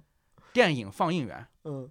外卖员啊。是，我会做这样的工作，嗯这样的工作我会空出大量的时间来观察人，就我不图钱我就图时间，我就图时间。嗯第二个方向是，嗯如果他能给我很高的经济回报，嗯嗯，让我永远衣食不愁，嗯这样我倾向于多行动，就嗯是多探出触角去。因为刚才那个是走不了太远，那我也成本有限，我就只能用时间来原地探出触角。对对对对对，嗯那现在我就不需要颅内探出触角了，我就直接探出触角。这样的工作包括但不限于导游 啊嗯、探险家、旅行团司机？旅行团司机、长途卡车司机、嗯海员啊嗯这样的工作。比如你现在每年给你两个亿，然后你现在 A、B、C 的四个选项：卡车司机、旅行团导游、海员和比如国家地理摄影师。嗯会选卡车司机，为啥卡车司机的工作最机械，就是在这些哦工作里面，呃，最机械的能够完成四处出游的任务，而且对个人生活影响最小。海员太苦了，哦啊，跟家人聚少离多。然后，呃，你刚才说到的什么国家地理摄影师？国家地理的摄影师哦对图片的出品需要啊、负责，哦然后需要有一定的策划，嗯有技术含量。要求太高了。拍一个地方有可能拍不着，我可能还得再去，我有可能拍的不好，还还会呃被骂。然然后还有还有一个是什么来着？说啊，导游导游承担的责任更重了。我去我去 三十多个老太太三十多个老太太，我我得集合拢在一块儿，每天早上六点钟就起，说六点钟起，老太太四点半起了来你房间敲门，然后老太太只要一到自助餐就开始抢，我带一个海外团出去之后，还有俩还有俩人把护照撕了跑了。啊，所以这些里面卡车司机最舒服，你这太有太有生活了。哎，你之前拍那些地方，你跟过老年团的是吧？我跟过老年团，这这个这个事儿干不了，这需要额外的精神损失费。但卡车司机很好的一点就是，嗯。卡车司机高速公路上服务区非常多，嗯。如果你开卡车，大车一般是夜里开，是。夜里开的话，那个路是很空的，嗯。你到一个服务区很快，嗯到服务区里面吃吃喝喝，在车后面睡一觉，嗯，啊、挺好的。我觉得如果是一个好一点的卡车，然后我就在 好一点的卡车。我就在江苏跑，江苏的服务区里面有商场，江苏的服务区里面能吃蛋挞，能吃 DQ，能吃汉堡王。江苏的服务区里面甚至有卖车的，啊、我我觉得觉得这是挺好的啊。我就只跑常州、无锡、苏州这三个城市。牛逼，这已经想的太细了。好，我之前看你应该是采访里面说，就有时候你为了拍摄，你得早起吧，因为嗯景区早早点不排队啥的嗯。嗯，小周老师，你有没有什么任何就是工作的时候不得不熬夜的时候，或者是为了就是工作必须在晚上的时候？有我这个人就是把所有的事儿需要今天的能干完，我就一定今天干完，嗯最好是昨天就能干完。啊，就是因为我我刚才说嘛，我我喜欢把事儿往前赶，哪怕嗯偷工减料的往前赶。是，那有些事儿就是今天必须要干完，它可能不是工作上的事儿。比如说啊，我虽然不熬夜工作，我到十二点我这工作要收了，嗯或者十二点半工作就收了，嗯一点、两点、三点这个时间我肯定不会用来去工作、去写稿、去剪嗯视频，那个是不靠谱的。嗯，但是我有好多这一天该我干的事儿，嗯我可能就挪到后头去了。比如说，我很有可能从这个时间开始拖地。哦，比如今天我规划了这样的事儿，我这事儿我不能容忍它到明天。虽然在时间意义上过了十二点已经是明天，了但我一定要干这个事儿。嗯我今天要规划第二天工作的一些任务，我可能拿个本儿在那写。我今天可能还有一篇日记没有写。光我这个人不光有写日记的习惯，我还会把当天拍的照片儿用照片打印机打出来，嗯，再贴到那个日记本上，就搞这种哦，你的日记这么精致的，你 就手账，就是可以这我哎，你还说你不是文艺青年，你这个手账这个爱好，我感觉还是挺文艺的，挺但但是我那个日挺小红书的我是是没有没有任何文笔的，就是我。完全是笔直书。哎，但你是有这个习惯的。我我是有这个习惯的，这个东西很浪费时间。哦，如果你工作到十二点，然后你洗完澡，然后你再上上网，对，规划一下明天的工作，对然后从这个时候开始你做手账，你想想到几点去对吧？对对，就是一定会熬夜的。我的熬夜是把整块工作挤掉的时间，我也非得在今天上床之前干。对，所以说很多人熬夜呢，你像我这种，是因为有时候不够自律，熬夜什么刷抖音也好，或者什么拖的工作，然后不得不弄到很晚。你反而有时候是因为自律，你为了让工作必须得在今天搞搞完。对我为了把今天的娱乐都得在今天搞完，就比如说今天你推荐了我一个好看的美剧，哦，然后我说，哎，我记住了，我今天要看，哦因为后面我可能会非常忙。对我我今天回去我把第一季的前五集看了，嗯，一旦这个目标设定完之后，他就啊必须得被贯他他就必须得被贯彻下去。我的今天就可以从明天借几个小时啊，我十二点之后看到四点，我就把它弄完。明白。嗯，那如果明你看到四点，然后明天早上八点你还有时，哎，你还是会按时起。对，那会按时起，哎就是我我非常容易压迫自己，这也是为什么啊、很多时候我的工作在跟别人涉及到交涉、对接别人，或者是个工作有其他参与者的时候，嗯他往往感觉我并没有掉链子，嗯，那是因为我压迫我自己了，对，感觉你的 work ethics 非常好，就是对，就是完全是对自己法西斯的，对，嗯感觉甲方喜欢这样的合作者。哎，说到这个，就是我看你有时候也会接到，你会你会跟甲方合作做一些商业化的项目吗？案例当然当然，那些那些创意，我有个问题是，他们是，比如你已经有了一个素材，一个嗯片子，然后你把想办法把把客户的那些产品植入进去，还是你为了他们定制一个拍摄的那个计划？呃，两者都有，有的是哦。我就得去客户那儿拍，或者就得哦。拍客户的东西，或者就哦得用客户的东西去拍。还有一类是，呃，我拍的这个东西素材本身特别牛，哦。我有的时候会去找客户询单，就是我最近有一个大爆款，明白，肯定能上热搜的，你要不要？你要的哦。话，我告诉你怎么植入明白。啊、两者都会有。这可以后期再植入吗？你拍的时候都拍完了，这还不，你如果要的话，这期就先不拍。你什么时候把产品寄过来？什么时候哦，你你拿着一个选题去，我拿着一个选题去，就是我主动去哦询单。我记得，因为有一期你去，那期是我唯一有印象的。你去我们河南，嗯开封的什么我忘了武侠城还是啥的，嗯跟乌苏啊，对不对？那应该是乌苏的。对当时我一边看我就想，这个是先先有了创意，还嗯是怎么怎么着？那个是不是就有点像类似这种？就是啊、是的，那个其实就是这样的。你本来就想去这个地方，我就拍一个江湖气息的东西，我问你要不要。哎，对你说到这儿，你去河南拍的这个是不是就就那一次？我还去过清明上河园，我把那个跟他哦合到了一起。清明上河园里面有一个中国最高的电动马，哦特洛伊电马，啊那个非常厉害，这个词儿听着就很贱，特洛伊电马？对，非常厉害，会哦鼻孔会喷气的那种。为为啥？我不我不知道啊，但是我总感觉河南在这种接地气的下沉审美跟奇观建筑上，应该也会有一些建树。我不知道你研究过没？我自己没怎么研究过。他所以说我们这边这方面做的好吗？比河北差得远吗？呃，差离这个是距比较大，差比较大。差距甚大。呃，河南主要是靠堆人力，哦就是我搞一个清明上河园，或者我搞一个都是这个 NPC 开封府 NPC，哦开封府包公怒斩新冠病毒 这种，就是对于对于塔沟武校和少林寺的这些学员，十三四岁的呃廉价劳动力童工的需求非常大。想想一些能解决他们就业问题的这个项目。对，都是这种项目。河北的项目是，老子这片地反正在北京辐射区里面，哦又不能干别的，哦，又不让我卖嗯，我索性给我妈做一个特别牛逼的塔，我给我爹做一个大乌龟，是是这种的，比较容易不朽，比较比较不受任何的市场环境影响。明白。嗯，哎，我说回来，说到那个，比如说现在这个客户合作，就比如说兰蔻发光眼霜，如果他现在成了你的客户，要在你的视频里面做植入，我就兰蔻发光眼霜，的品牌负责人，你会怎么跟我 pitch？我会做巨像，中国有很多巨人给关公上眼霜啊！我啊，这个巨人眼睛这个地地方嗯。是很难雕好的，不仅是眼珠、眼神，也包括我们眼霜用的这个眼睑的这个部位。哦你知道它问题在哪吗？嗯。任何有凹凸地方的这些呃零件儿嗯，都非常容易被鸟筑巢，就是都容易变成鸟哦窝，不平坦的这些不地方就容易。对哦。都非常容易被鸟筑巢。嗯。我的拍过的巨像里面，鼻孔、耳朵、眼窝，嗯。呃，几乎都有鸟窝，嗯。或者是有鸟屎。这样长期下来，它会腐蚀的非常厉害，嗯，锈迹斑斑，跟人苍老了是一样的。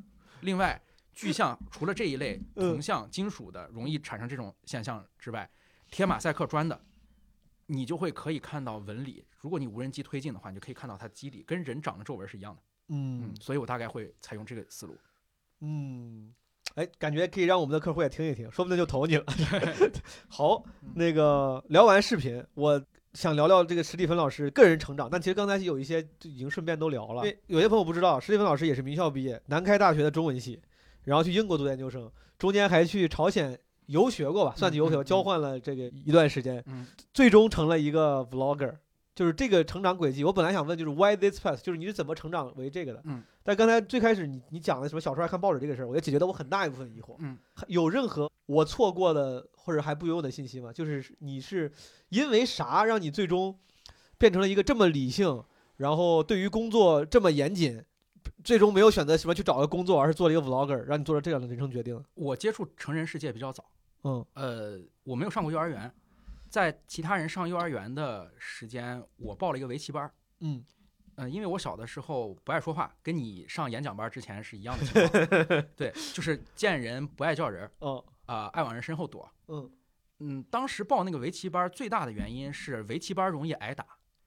围棋班是老师，如果你背不下来那个棋谱的话，会嗯拿一个这个竹竿打你。嗯而我去又是最小的学生，以当时的心智水平，我是只有挨打这一条出路，没有背下来的可能性，没有背下来的可能性，呃所以就会给这个人大幅度的脱敏。嗯你接触到所有孩子都比你大，嗯呃，你永远都是在被碾压，所以你会打磨的越来越适应比你大的人的思维方式，嗯。比你大的人的社交语言方式，嗯。呃，甚至当时我们那个围棋班儿啊，就前嗯。半个屋，嗯呃，是给小孩教围棋的，后一个屋就过了这道门，后一个屋嗯。是赌场，嗯。就是他们下棋带彩的，就是赌博的，嗯。里面烟雾缭绕，嗯。呃，成年人在赌钱，然后我们围棋班一些大孩子，嗯，也不知道他们从哪儿搞来的，呃，零花钱。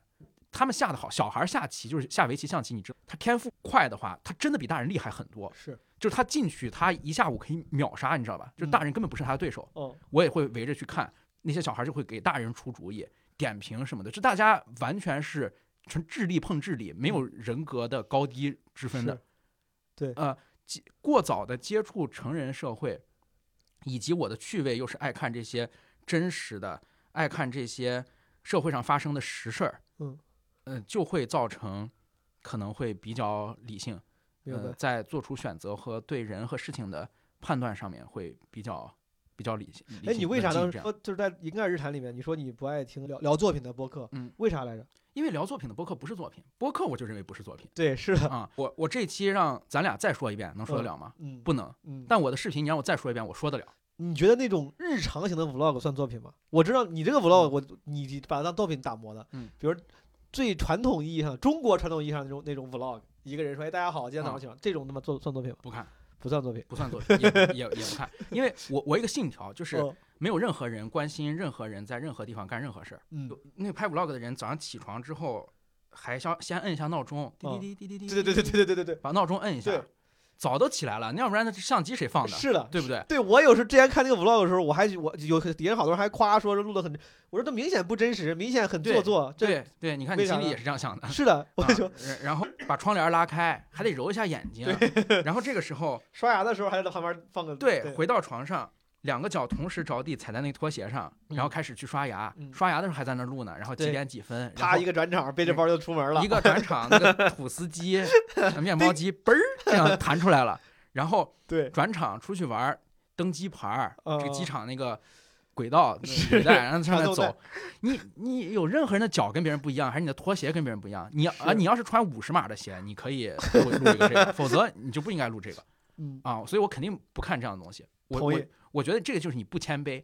不谦虚，你就妄图这样的东西有人看，那起码在我这儿我就不看。我我最开始对于 vlog 的这个惊奇在，就是就发现很多人火，真的就是因为这个，他竟然真能火，嗯因为拍的感觉过的是很精致的生活。啊，我每次看到开头说大家好，我是谁谁，我在哪儿，我也就不想往下看了。但不知道为啥，竟然好多人真的是喜欢看这个东西啊，我就不能忍忍受大家好，Hello，大家好，Hello，大家说好的 Vlog 又来了，大家期待的 Vlog 又来了，很多人都在留言区说让我说一说我的设备。啊，对对对对对对，啊，我绝对不看，所以，所以我我觉得就是呃，咱们无论从事表达的这个领域有多大的不同，是舞台的脱口秀还是做视频，其实有一点是共通的，就是咱们其实都是在想要获取别人的信任，嗯，来吸引别人的关注，嗯，这个信任的门槛是非常高的，嗯。就是今天我们打开手机。可以刷的短视频软件，可以刷的其他小软件那么多，嗯，我凭啥给你五分钟时间让你看打招呼、做面包，然后穿拖鞋？不行，那这这个事情太奢侈了。我我觉得大家跟卖艺是一样的，大家都是打把式卖艺。嗯打把式卖艺就意味着我要给你表演一个胸口碎大石，我要给你表演一个呃吞剑吐火，呃所以我一上来就得给你使这种绝活。嗯，同意，就感觉你确实在这方面有那种匠人精神，而且我觉得在这种呃表达创作这个行业，所谓的匠人精神，就是把自己当做一个 entertainer，而不是 artist。对，就是对，是的，我甚至把自己当成一个猴儿，呃，就是，所以我我在看 vlog 的时候，不能容忍有人跟我打招呼，有人起床。嗯同理，我在看脱口秀的时候，不能容忍有人全场互动，嗯，太太不作品了，对，太不作品了。就是 今天来的是这些人，这是随机的，嗯这些人就是抢票比我快，或者他屁股比我大，坐的比我靠前，太随机了明白，啊！我必须要能够保证这个事情是一个充分打磨过的东西嗯，可被重复执行的这种，如果我能背下来一期播客，嗯，这个稿是我写好的，我能背下来，那我就去嗯录播客。明白。下一个问题就在你这个最后成为一个 vlogger 视频创作者吧。之前的几十年里面，你你有任何印象深刻的被动选择的时候吗？嗯，就不是你主动选的。虽然感觉刚才我问你很多问题，你都思考的非常透彻和成熟，然后每一个抉择背后感觉都是理性的抉择，嗯但有任何时候是你自己无法掌控的，被命运推着走的时候。我觉得就是我的大学的选择。呃，哦很多听过之前节目的人都知道，我其实、哦呃对整个大学经历没有什么好感。说说实在的，我也呃不对大学生这个群体和大学这个地方有任何理想化。我我觉得我对于很多事情的这种观察或者是这种好奇心，嗯。来自于我大学生活的枯燥。我我当时在报这个高考志愿的时候，其实有其他很多城市可以选择，嗯，但是当时的原则是不浪费一分儿，就是我有十块钱，我就不办八块钱的事儿，嗯。所以导致我来了天津这么一个地方。嗯天津这个地方是呃，别的咱们不评价，有一个特点就是呃，人们是不愿意加班的。五六点钟我该下班回家，我就要回家吃包子。嗯，然后呃，滨江道这个天津所谓最火的商业街，九点钟就只剩下狗了。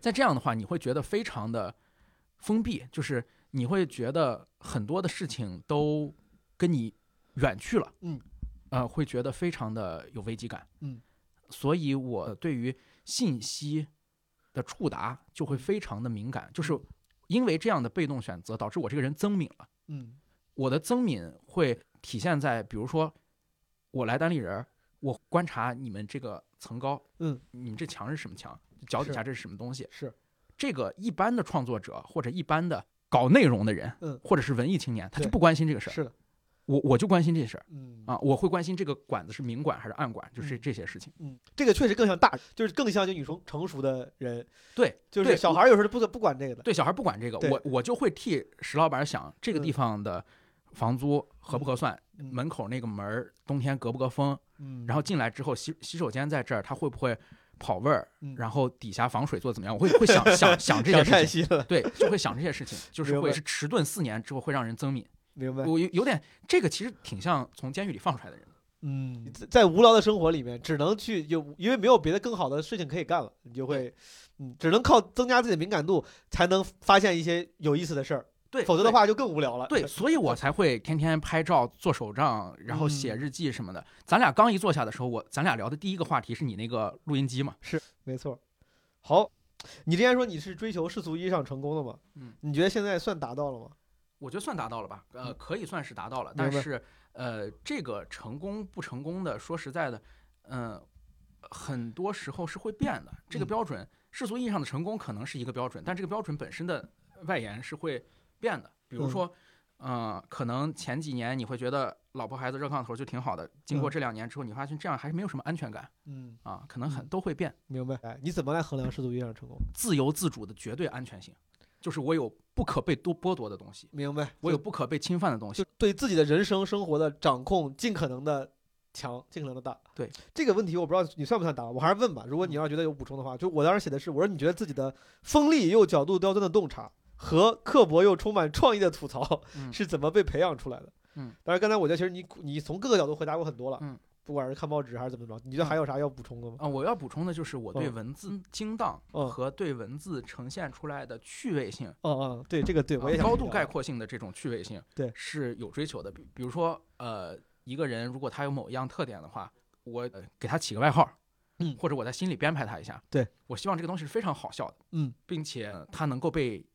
被至少被我记住，啊我没有多希望他被传播，但是嗯能够被我记住，或者被我的朋友哈哈一乐，明白啊，就是这样的啊。我特别不喜欢那种笨拙的表达，嗯这种笨拙的表达其实非常多。嗯，我们日常看到的大多数书面文本，对，都有不可饶恕的笨拙表达。比如说，明明能用一个动词的，他非要在前面加一个把；嗯有些更吓人，他会在前面加着一个进行，嗯，对吧？我就是们今天表达的不简洁，我们我们今天在单立人的录音室里面对毛东老师进行了采访。嗯我们今天把毛东老师请到了现场。对，要如果我来表达，就是我们今天请了毛东。对，嗯是的，我懂你啥意思。感觉在就教那个什么英文写作的时候，他们有时候会讲究什么多用动词，多用什么主动语态啥的，有点像这个，可能在你这儿看来就是可能是更不笨拙的表达。对对，嗯更不笨拙的表达，就是我我的爱好一点儿都不是创意写作，就是我的嗯写作没有任何创意，我的写作是老手法、老技能、老书立式的那种。明白东西。诶你对这方面的追求，就几乎完全呈现在了你的这个视频的文本旁白上嘛？对，会会因为你对这个事儿他这么高的追求，让你比如说绞尽脑汁头痛过吗？还是说每次都非常容易，嗯、比较容易，就是比较顺其自然。比较容易？对，因为我这个就不是创作，你你其实可以发现嗯，我的稿子里面没有复线的叙事嗯，没有叙事的递进，没有嗯回环的结构，没有任何复杂的文本实验，没有文本创新，是没有情节，没有剧情，这些东西才是你真正写一个东西、创作一个东西重要的东西，这些都没有。嗯嗯明白。好，我我多问两句，就是你你的阅读内内容消费虽然很有自己的主观选择性，但同时也很广泛。这个足以支持你的那那么广的知识面吗？你有会故意为了拓宽知识面去干什么事儿吗？像训练一样，就是你并不享受，但我为了工作我得去干，没有有有这样的事儿吗？没有，因为我所有拓宽知识面的那些东西都是我享受的东西，因为我几乎没有什么娱乐嘛，就是哦我不看漫画，嗯，我不听音乐，我不看电影，我不看电视剧，你想这能省出多少时间？这些时间我就在网上摸鱼，搜一搜，这个时间哎，这个真的好是巨量。哎你就我一边非常惊叹你这样奇妙的这样人的存在，那另外一边我也我有时候有点费解。你看，你对呃精致的，就是或者说认真打磨的作品，你是崇尚的、推崇的，对吧？嗯？但是你看，你又不消费那些大家打磨的作品，很多时候那些音乐、电影、游戏嗯都是精致打磨的，嗯但你宁愿看那些并不是作品的时候，网互联网的摸鱼、吐槽、评论，对，你去看这些，这个它有矛盾吗？或者只有那一个作品不嗯矛盾，因为那个作品它有可能经典化，嗯这作品经典化我就会去碰，因为经典化构成人类知谱系的一部分，构成人类价值谱系的一部分。比如说，嗯呃，从去年到今年，我打了《荒野大镖客二》，哦我打了《战神》，哦我打了对对马岛之魂，哦，那你还是确实没少玩，那还是没少玩。对我打了双人成行。哦，对，都是挺好的游戏。对，就是这个东西不经典化，我就不碰它，因为我觉得我这一辈子太短了，就是我不不去碰那些东西如。果现在有人跟你说说这个这个电影巨牛逼，拿了嗯拿了什么奖，并且是什么什么哪个类目里的里程碑似的，这个时候你就会觉得，你等会儿我就去看一看啊，看，但是比如说你现在正在上映，比如说啊、卡梅隆现在《阿凡达二》上映，我哦，我就不看，我先不浪费这时间。十年哎之后他还站得住脚，我再看。对好，我说如果你要是能变成一个动物，你会选择什么动物？袋鼠，为啥呀？因为能够确保我在澳大利亚，就是不会在一个，啊 我操，这个太屌了！就是不不会不会在一个很苦的地方，你用回答我这个问题的这个机会去确定一些尽量能能确定的事情。对，确确保我生活在澳大利亚这样一个人畜无害的人与动物关系的这样一个国家啊，而且我作为一个大型的哺乳动物，只要我不冲到高速公路上去，被伤害的可能性也不太大。啊对，自保能力还是比较强的。对，自保能力比较强，如果你不得不面对死亡，你会怎么安排自己的葬礼？哎，啊你怕死吗？呃，非常怕，非常怕。呃，可能会更怕。原因就是你你可以看到我利用时间的方式非常功利，嗯那就说明我很害怕时间的灭失和虚无嗯，这件事儿，就是我很害怕被浪费生命，明白。那我就很重视生命本身。明白。他说，所以说你当你要不得不面对死亡的时候，你会想做出什么安排啊？你有过类似这样狂办？肯定大办，狂办大办，对大办，呃，我会拿出一部分，全花了。呃，就是我会在死之前就尽量的就多花这些钱，哦，呃，确保我这不可复制的一生享受过。呃另外是我会留下一部分的钱来确保有人记得我。嗯这件事情大概会相当于一个维护保养基金。嗯这个维护保养基金只做一件事儿，嗯，就是呃去传承我这一辈子留下的一些踪迹。哎，这个事情有点跟跟我刚才想的我还有点不一样。我以为你是不太在乎死了之后有没有人记得你这个事儿的，我以为就是你只活在当下，在乎身边。呃，在乎在乎在乎在乎那些陌生人记得你传送你，还是在乎比如说那些你家爱的人家族家啊朋友，我我会拿出一个钱，这个钱可能会嗯这个作用就是一个基金，你只需要管一件事儿，就是把我在日坛公园录的播客，在毛书记这录的播客都给我整理好，然后文档化。上传云端，嗯，然后每年确保它没有被删除，确保有人交钱续续租这个服务器。对，续租这个服务器。嗯啊、然后最好有一个一个蹩脚的网页，上面同步着我所有拍过的视频，然后我小时候的照片儿，啊，大概就是一个这样非常低成本的事情。然后我可能还会，呃，在这个葬礼上，哎，来宾就会把它控制在一个很，就是我我的这个信任范围之内嗯。的来宾，大家都准备一段对我的这个回忆，嗯，这个回忆我希望有人把它录下来，嗯。录下来之后也上传到我刚才说的这这这些东西里里面去。哦，就是我我的这个人生就是个增伤的人生，呃确保它尽量的增伤，然后呃为了给大家造成对我的进一步的兴趣和了解的动机，嗯，和传送的深挖的动机，嗯我会花钱雇几个陌生人来，嗯这几个陌生人可能会领一个适龄的孩子，嗯然后戴着墨镜女性嗯出现在我葬礼现场，然后又默默地走开，给给你的人生增添一些神秘性跟戏剧性。神秘性和戏剧性。呃，有些人可能会去问嗯，这个究竟是怎么回事儿，是不是有私生子对，啊？然后会安排一些仇家嗯呃进来说一些莫名其妙的话，就是 我我会尽可能的把这件事情，就是让它的文本含量和阐释空间最大化。嗯，尽量不要有什么漏洞。对，尽量不要有什么漏洞。对你到时候请那些女的来，就可以稍微丰富一下她们的这个人物画像，对吧？嗯可以有一些少数族裔的对黑人穆斯林女性。有人拿着一张我的笔记打的假的欠条，嗯，这欠条上面一定是有疏漏的，但是这个欠条就会被拿到对葬礼的现场来给我的家人是要求兑现，就是这这种事情。对一个说着比较中文的，比如说一个柬埔寨的男性牵了一只松狮过来，然后跟嗯松狮指着你照片说说给你爸爸道别，然后牵着松狮就走了，对对对，大概会会干这样的事。挺屌。好的，哎，肖石老师，就是呃，基本我的听众知道，我自己提过好几回了。嗯我我做这个音频节目做了嗯两年多，嗯很想也试试视频创作。嗯，以你对我这个有限的了解，嗯，你觉得我可我会成为一个有可能可以的 vlogger 吗？或者是视频创作者吗？我觉得可以，就是你用什么标准来判断？呃有趣、有用、有共鸣这三个，占一个就能站站得住。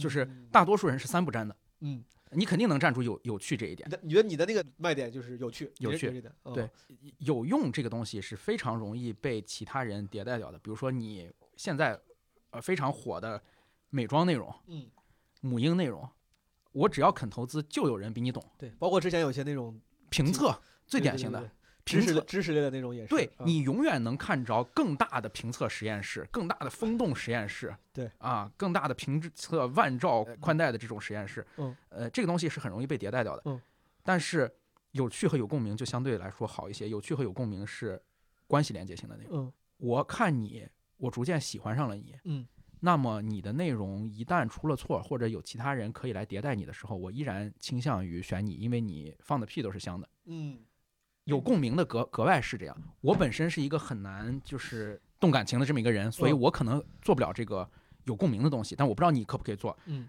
起码有趣这个你是绝对可以做的。哎，什么？比如说有共鸣这个，我不知道你你对你自己这个行业嗯研究多不多？嗯，谁算是有共鸣的这这一趴？我我觉得有共鸣是什么啊？有共鸣，嗯你可能在 B 站上看到很多视频博主，他坐在沙发前面给你叭叭讲，为什么我跟我的呃出轨的老公选择了离婚。啊我大概知道这十年我为什么从一个小镇女青年变成了，呃，年薪百万？为什么我觉得女孩不应该有变美焦虑？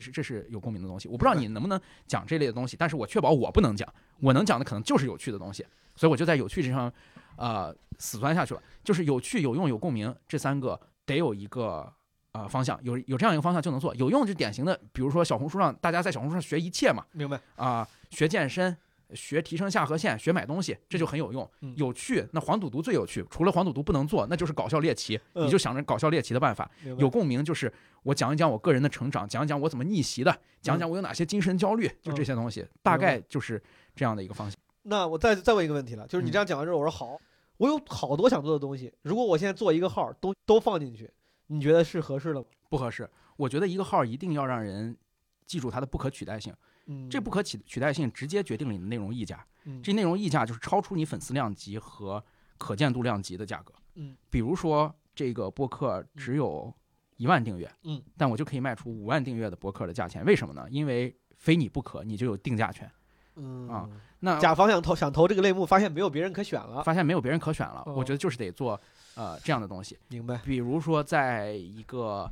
呃视频平台上开账号讲脱口秀，我觉得就不好，因为脱口秀有很多账号。是。啊啊，虽然做的呃良莠不齐的吧，但嗯。是确实有很多，是，就得想出个绝活儿。我觉得这个就是呃人类最传统的行业，吸引注意力的行业，打把式卖艺，你就得有个特别绝的东西。嗯。嗯，咱哎，咱俩你瞧瞅，你现在就就原地，咱俩 brainstorm 一下，嗯，我能干啥？比如我是这个本行脱口秀演员，嗯但确实有很多同行会发自己在开放麦什么这种录像，嗯互动也好，讲段子也好，嗯太多了，好放一边儿。嗯然后我想出去拍点儿旅行 vlog，搞笑点儿的，嗯完蛋，这个赛道被你占了。嗯，我现在还能干啥呢？嗯，你你随便给我想俩点子，我看我能不能干。我觉得你直接讲笑话，就就是是就是对着屏幕就开始讲笑话，对，直接讲笑话，也不带也不带观众。为什么？就是你刚才说的这个呃，旅行这个品类的，咱就先不说了。哦，呃脱口秀那个就是一个黑洞洞的房顶只比脑瓜顶高半寸的那样一个舞台上面，嗯出来了一个长相平平的大胖子，嗯然后他穿着他的运动服上来开始，观众们大家好，哎，嗯今儿你一个人来的，嗯那旁边这跟你什么关系啊？嗯就这个我我不能坚持到第五秒钟嗯，你直接怼着一张大脸，现上来就开始讲笑话啊！一定不要奢望别人会给你第二个五秒。这不行，这我干不了，因为这个你要让我上来就讲笑话，嗯，还没有观众的反应，嗯那就需要我的笑话真的好笑。对呀、所以就我没有这个本，我给我这就没法糊弄了。啊很多脱口秀演员能糊弄，就是他讲的东西虽然不好笑，但是因为有底下人那个笑声的衬托，对，让屏幕前的观众以为这个是好笑的。对底下那些演员我真的不懂，就永远坐在前面，啊，我就只能这样抱。拳拱手、星星眼，就是 那那种感觉我，对我不太能你让我带观众，我还能糊弄一下；嗯你让我真的就开始实打实的检测我的这个幽默水平，那我就露馅儿了。或者讲故事嘛，就直接咱们就直接讲一个讲故事啊搞笑的故事，就是直接对着屏幕就我开讲。我就想干 vlogger，我想干，我想拿相机出去，嗯我想拿个手机出去搞。嗯，你觉得我有啥？还有啥差异化跟你啊、差异化竞争的赛道？拍大家平时见不到的人和事儿，这些嗯事儿可以是职业。嗯，呃，比如说现在其实啊、你你发现有一类视频是狗都能干的，嗯，就是做一些职业访谈。嗯，凌晨四点的清洁工，什么一一百个职业故事卡，车司机嗯，在燕郊通勤北京的菜农，太多了。对，风格上出新出奇，嗯。以及以一个脱口秀演员的洞察力和嗯。观察的细致程度，你是可以发现这些人身上好笑的那些东西的，嗯。以及你是能发现别人发现不了的一些社会的隐藏职业和隐蔽角落。这个还是挺难。所以说，我要是想，我如果想成为一个成功的 vlogger，听起来我得付出真的努力，我得走出去，我得找那些大家平时看不到的，是是，没有什么取巧的办法？没有没有什么取巧的办法，而且这个走出去，其实我的建议是走两遍。走两遍的意思就是，对，第一遍你需要建立一个选题集，嗯就是这个东西特别重要。你知道中国大多数的 vlogger 死在第几期吗？死在第嗯四期。嗯就第一期是他的 vlog，嗯。第二期他讲他为啥要拍 vlog，嗯。第三期是他分享他的设备，第四呃期没了，因为他从来就没有一个真正的第二期 vlog 该如何拍的这样一个规划。但是我们有一个选题集的概念，就是可能你从今天开始做，你大概知道半年之后那一期你要拍什么。嗯。人的关注曲线是一个非常加速度的非线性的衰减的曲线，嗯，而任何人都难以克制把自己最好的选题放在前面，嗯。这两个曲线会重合，重合就是四倍的加速度，就是立方倍的加速度，嗯。啊，它会导致毛书记第一期就选了毛书记最喜欢、最有信心的一个视频，哦。第二期明明关注毛书记的人本来就比第一期少了，毛书记就放了一个更一般一点的。第三期嗯。视频也不太行了，观众也越来越少了。有选题集的概念就是我要对冲这两条曲线，哦就是我要让一条曲线衰减的同时，另一条曲线上升，或者让另一条曲线起码做到波动上升。是我现在可以想象到，我二零二三年年中我可以放出个大的，但是我不会这会儿放，嗯，就是我一定留到那个。但你都已经想已经想的差不多了，当然，我的选题集里面是分就是不同颜色的、不同重量级的选题这样这样标的。我会在我行情好的时候放一期冰的，行情嗯冰了很久之后放一期厉害的。我懂嗯。所以说，你确定？我现在想取巧使不太好使，你不嗯推荐？嗯，我现在想要是你有没有什么取巧的、容易的，就是场有没有什么方式是我我也拍个日常，就这种咱们唾弃的方式，但我能把它拍的还挺牛逼的。可以就构建就是现实扭曲场。这个现实扭曲场这种克里斯玛气质是非常重要的。呃，比如说有些人会在农村强行的说这是呃华尔街，哦这是美国洛杉矶，哦这个是汤姆，就是有有的人会在炕上面说非常标准的英语，哦会用英语来主持农村的婚礼嗯，这种事儿。你一旦有这种现实扭曲场，就非常好笑。我我想起来一个事儿，就是单立人五周年的时候，是不是单立人的主持人到大家的家里面去了一圈儿？对是不是也去你家了去？我家了，你家是不是用一只小熊垫着那个床？用两个用两个狗垫着个床，是你家吧？对，这个就非常可笑，这个就非常好笑。嗯你就可以说这个是罗马柱，你说这个是艾奥尼亚柱，嗯，这个是伟大的雅典神庙，就是嗯这这种这种东西，小 石老师还记得那个视频，那个确实很羞指耻。指鹿为马的这种现实扭曲场非常重要。对，好，比如说我现在找你来培训我。那现在我想了想，我还是确定了，我就想当个 vlogger，然后我我决定听你的，我拿着东西想出去拍，就拍人，嗯。拍那些我尽量找一些大家没有看过的新奇的或者是有趣的、嗯。不常见的人或者事。嗯，你觉得我需要做啥准备吗？设设备上是不是你觉得没啥，就是手机就行了？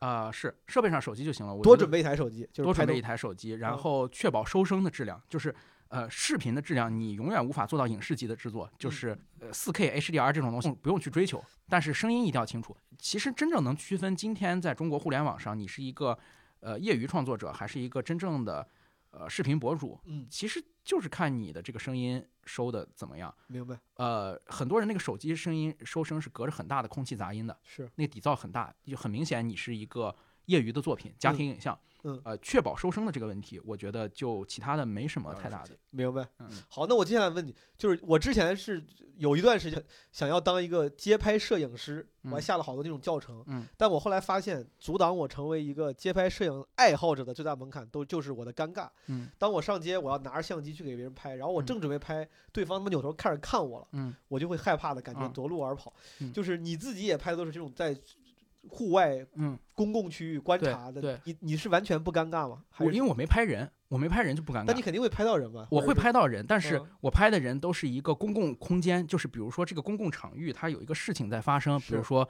微商大会对、外星人研讨会对，这种肯定你是拍，不是拍特定的人，而且你拍的是环境，对我拍好的是环境，恰好有人而已。我拍的是内容，我拍的是你们讲的东西，我在拍 PPT 呢。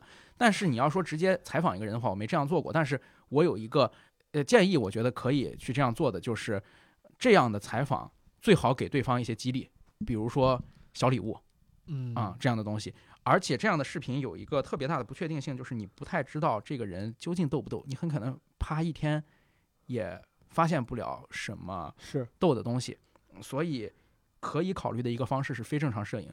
非正嗯常摄影是不仅是一种真实的形式，它也是一种风格。是比如说，呃，我曾经想过一个选题，嗯，就是我想在北京打一天的出租车，嗯打三十辆出租车，嗯，我全都聊物理，就是量子力学，我只聊，对我只聊这一件事儿。嗯然后这个相机我肯定不会对着出租车司机，我肯定就对着我自己，嗯或者对着我的脚，或者对着这个呃坐垫儿的什么地方，这种身临其境感是非常强的。我一直很想做这个选题，比如说为啥没做？听起来挺有意思的呀。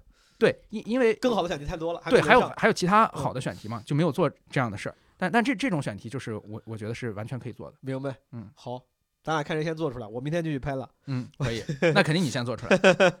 所以所以说好，我这个要做一个 vlogger，呃，这器材不是很重要，嗯注意一下收声，嗯，然后。我拥有的一个你不拥有的这个问题就是，我要但凡要采访人的话，我可能会尴尬。嗯你虽然不怎么经历这样的尴尬，嗯但我估计你也能想象出来，或者你身嗯边的有一些视频创作者吧，对对你 MCN 公司的人可能有。对，你知道大家通常有是什么怎么解决的吗？脸皮厚就是打磨脸皮，这一点办法都没有。就是我认识的熟悉的 vlogger 哦在做这件事情的时候，就是对一个相机举着怼着脸，然后一句话说四遍五遍，在大庭广众之下，除了打磨脸皮，没有任何其他的办法。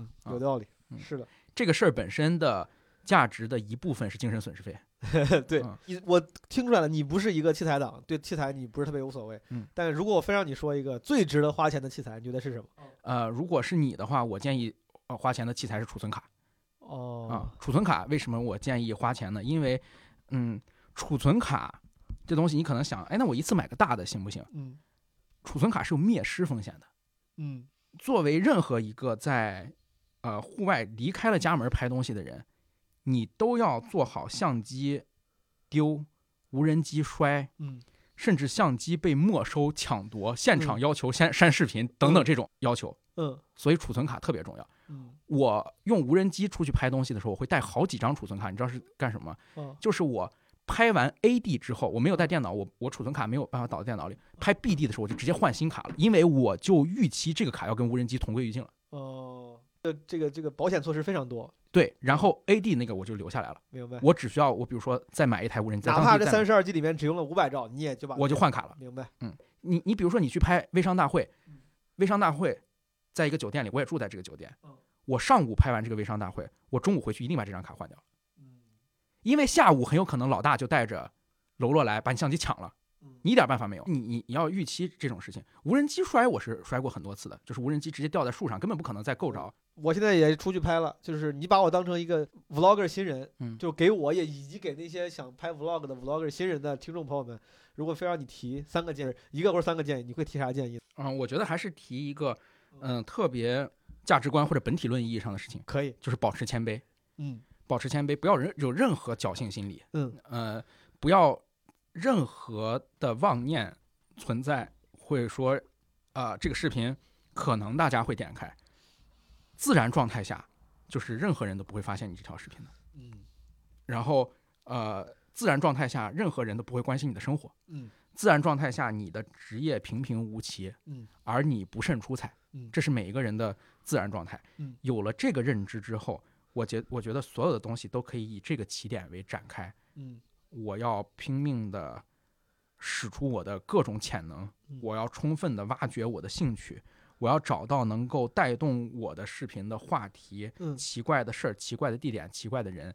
你用这样一个归零的心态，甚至是一个在谷底的心态去做这件事儿，呃，才能成。所以我觉得做视频这件事儿，我跟其他所谓取法乎上的创作者不一样，我完全是取法乎下，嗯就是呃，你的这个视频默认就扑街。嗯有一点点成绩都是意外，嗯那你就要扩大那些意外的因素。嗯，我非常同意，也非常理解。嗯，但在你的观察中，你的这嗯些视频创作者同行们，嗯，大家呃通常具备你说的这种谦卑的心态吗？具备具备的这种心态的比例高吗？呃，不高，因为本身大家呃真正被大家记住的创作者就不多嘛。因为哦视频创作者这个行业是一个折损率非常大的行业，嗯就是很多人其实是带着侥幸的心态的，嗯带着侥幸的心态就是我呃有几个姐妹嗯邀请我去玩飞盘了，哈哈哈第一次玩飞盘拍一条 vlog 吧。嗯你都有姐妹带你去玩飞盘了，你还是玩飞盘的第一波人吗？还有谁谁会看你呢嗯？你是飞盘的教练吗？你是飞盘的世界冠军吗？都不是。是这呃或者有一些大学生 vlog 是最可怕的。礼拜六早上起来，他从上下铺的上层下来，然后说今天我要跟姐妹约好了在大悦城见面，然后他坐地铁去，我在大悦城喝了一杯奶茶。嗯这里面没有任何一个事情是任何一个观众没经历过的嗯。啊，所以这种侥幸心态就是呃千万不能有。好，最后那我就总的问一问，就是听完你说这些，我比如说我现在就真的打算开始了，在我开始前，你还有什么觉得我需要想清楚的问题？我我觉得想清楚的问题，嗯呃，其实是两个。第一个问题是嗯你能不能承受失败，以及为承受失败做出了什么样的准备。嗯就是我觉得拍视频这件事必须脱产，嗯，因为它是一个职业，嗯，它无论有没有人尊重它，作为一份职业，职业的从业者必须尊重它，是。所以兼职来干它是不太行的。明白。那么我觉得就是你得准备半年脱产，嗯，这是最起码的事情来验证这件事儿，以及发现不行之后有没有止损机制，就是我要不要回到原来的职业轨道中去，以及还能不能回得去，是。这是第一个问题，就是我要对它进行的准备。嗯，第二个问题是，呃，有一个退出机制，嗯，就是如果你视频成了，你要干多久？你这两个问题，你的答案是啥呢？当时至少在当时你自己给自己，当时第一个问题就是半年，我觉得哦我就试半年，不成就不成了。但其实你根本就没有花多少年，你第一个视频，对我第一个视频就成了就成了。对，嗯但是你就得有这个准备嘛。是的，然后视频成了，你退出机制是什么？嗯退出机制包含被动的退出，比如说就没人看你了，嗯或者你号没了。对，主动的退出就是你厌倦了，嗯你有更值得做的事儿去做了，是或者你有一个更好的职业，更发挥你专长的职业，这都有可能。对，嗯，所以得想清楚这件事儿是什么。明白。当时你你给自己准备了半年，虽然你第一期就成了，嗯如果没成的话，这半年理论上在你的计划里面，半年是多少期的量呢？啊、半年当时一周一期嘛，我操，二十多期。所以嗯你当时做的准备是，你可以容忍二十多期都没有水花，你能还能还能继续对，因为我准备了五十期的素材。这个停掉，这个停掉。好，我的问题问完了，最后在咱们录之前，我还在基本无害那个小助手的朋友圈嗯征集了一些问题。什么时候拓展海外业务？已经拓展海外业务了，是不是？拍了国什么？呃，拍国外，但是拓展海外业务其实是真的要拓展的，就是哦我准备是去拍美国和日本的，然后韩国也也也准备去拍，就是还有东南亚、新加坡、泰国，其实特别多这样的东西。但是这几年其实早该出国了，嗯，二零年就该出，但嗯是就是没出成嘛。明白嗯。Vlog 博主的素材是怎么整理的？嗯真的会走到哪儿拍到哪儿吗？多大内存的设备够用？呃，不会存在整理素材的这件事儿，因为去拍视频都是一个单独的出差项目。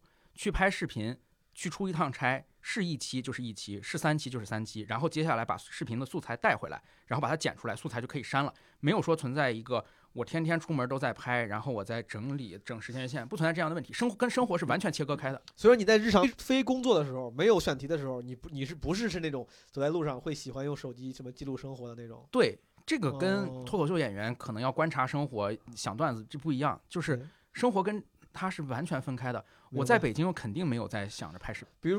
你是那种先拍回来再计划，还是在拍之前你心里大概已经知道我要呃，都不是，我不是拍哦之前，也不是回来之后，是边哦拍边计划。就是我到了哦那个地方才知道那个地方大概有什么样的东西，哪些哦东西最重要，哪些内容貌似不重要，但它可以承上启下的起一个衔接作用。比如说有一个奇怪的垃圾桶，嗯别人如果去帮我代拍的话，他想不到这个东西该怎么用，嗯，我就能想到它怎么用。嗯比如说一个庙里初一十五，我就会预期有老太太到这儿来吃斋饭，老太太多了，很有可能在大殿里面跳舞嗯啊、就会有这种事情。然后我在拍的时候，我就大概想好我该怎么样说，先从山门说起，还是先从山顶上那个最关键的雕像说起。嗯，在你到现场之后，你大概才会有这个大概有这个脉络，哦，然后回来之后照着这个脉络剪就可以，明白，基本不太一致。基本不太对，一致基本不太一致，肯定会要调整的。因为如果大概一致的话，就会导致所有最好的东西、最炸裂的东西都在后面，那个是反传播的。嗯，有道理。好，我的问题今天得到了充分的解答，好奇心得到了充分满足。感恩感恩。再次感谢小史老师这个做客，基本无害。今天搞了挺久了，嗯，我 就是挺想来的，就是觉得呃毛书记，我真是我在表达这块儿没有说特别佩服过谁，但是毛书记节目听了很多之后，真的感觉毛书记的节目里没有废话，说的东西 你记在点儿上夸了，我记在点儿上，啊、又流畅通达，我觉得是一个，哎，我我我真的刚看完世界杯，我有一种是那，就是感觉是一个球员在，嗯，年龄不是那么小的巅峰时刻的那种感觉嗯，我啊操，，这种感就纯属感，太感谢小史老师这个这么流畅通达的夸奖了。我哎我之前还老被真心话，真心话，喷前面的片头这个啰嗦的太多，对，真心话，真心话。是真爱。好，谢谢小史老师，那咱们有机会再请你回基本无害。好，好，咱们先今天先这样，好，谢谢大家，拜拜拜拜拜拜拜。Call it destiny. Just because it won't come easily. 感谢收听这期的基本无害，也再次感谢兰蔻发光眼霜对本期节目的支持。这是基本无害的新年第一期节目，感谢诸位陪伴我们走到了二零二三年。希望诸位在二零二三年呢，咱们真的还是尽量少熬夜。但是如果真的不得不熬的话，可以用兰蔻发光眼霜补救一下。马上过年了，提前给诸位拜个早年，希望诸位新的一年少熬夜，多发光，咱们发光一整年，好不好？啊，如果你还没有加入基本无害听友群的话，可以加微信“基本无害二零二二”。提前祝大家春节愉快，阖家欢乐，拜拜。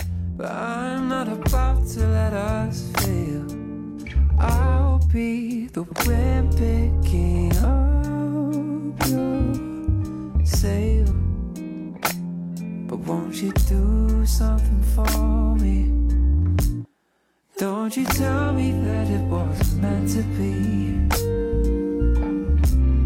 Call it quits, call it destiny. Just because it won't come easily doesn't mean we shouldn't try.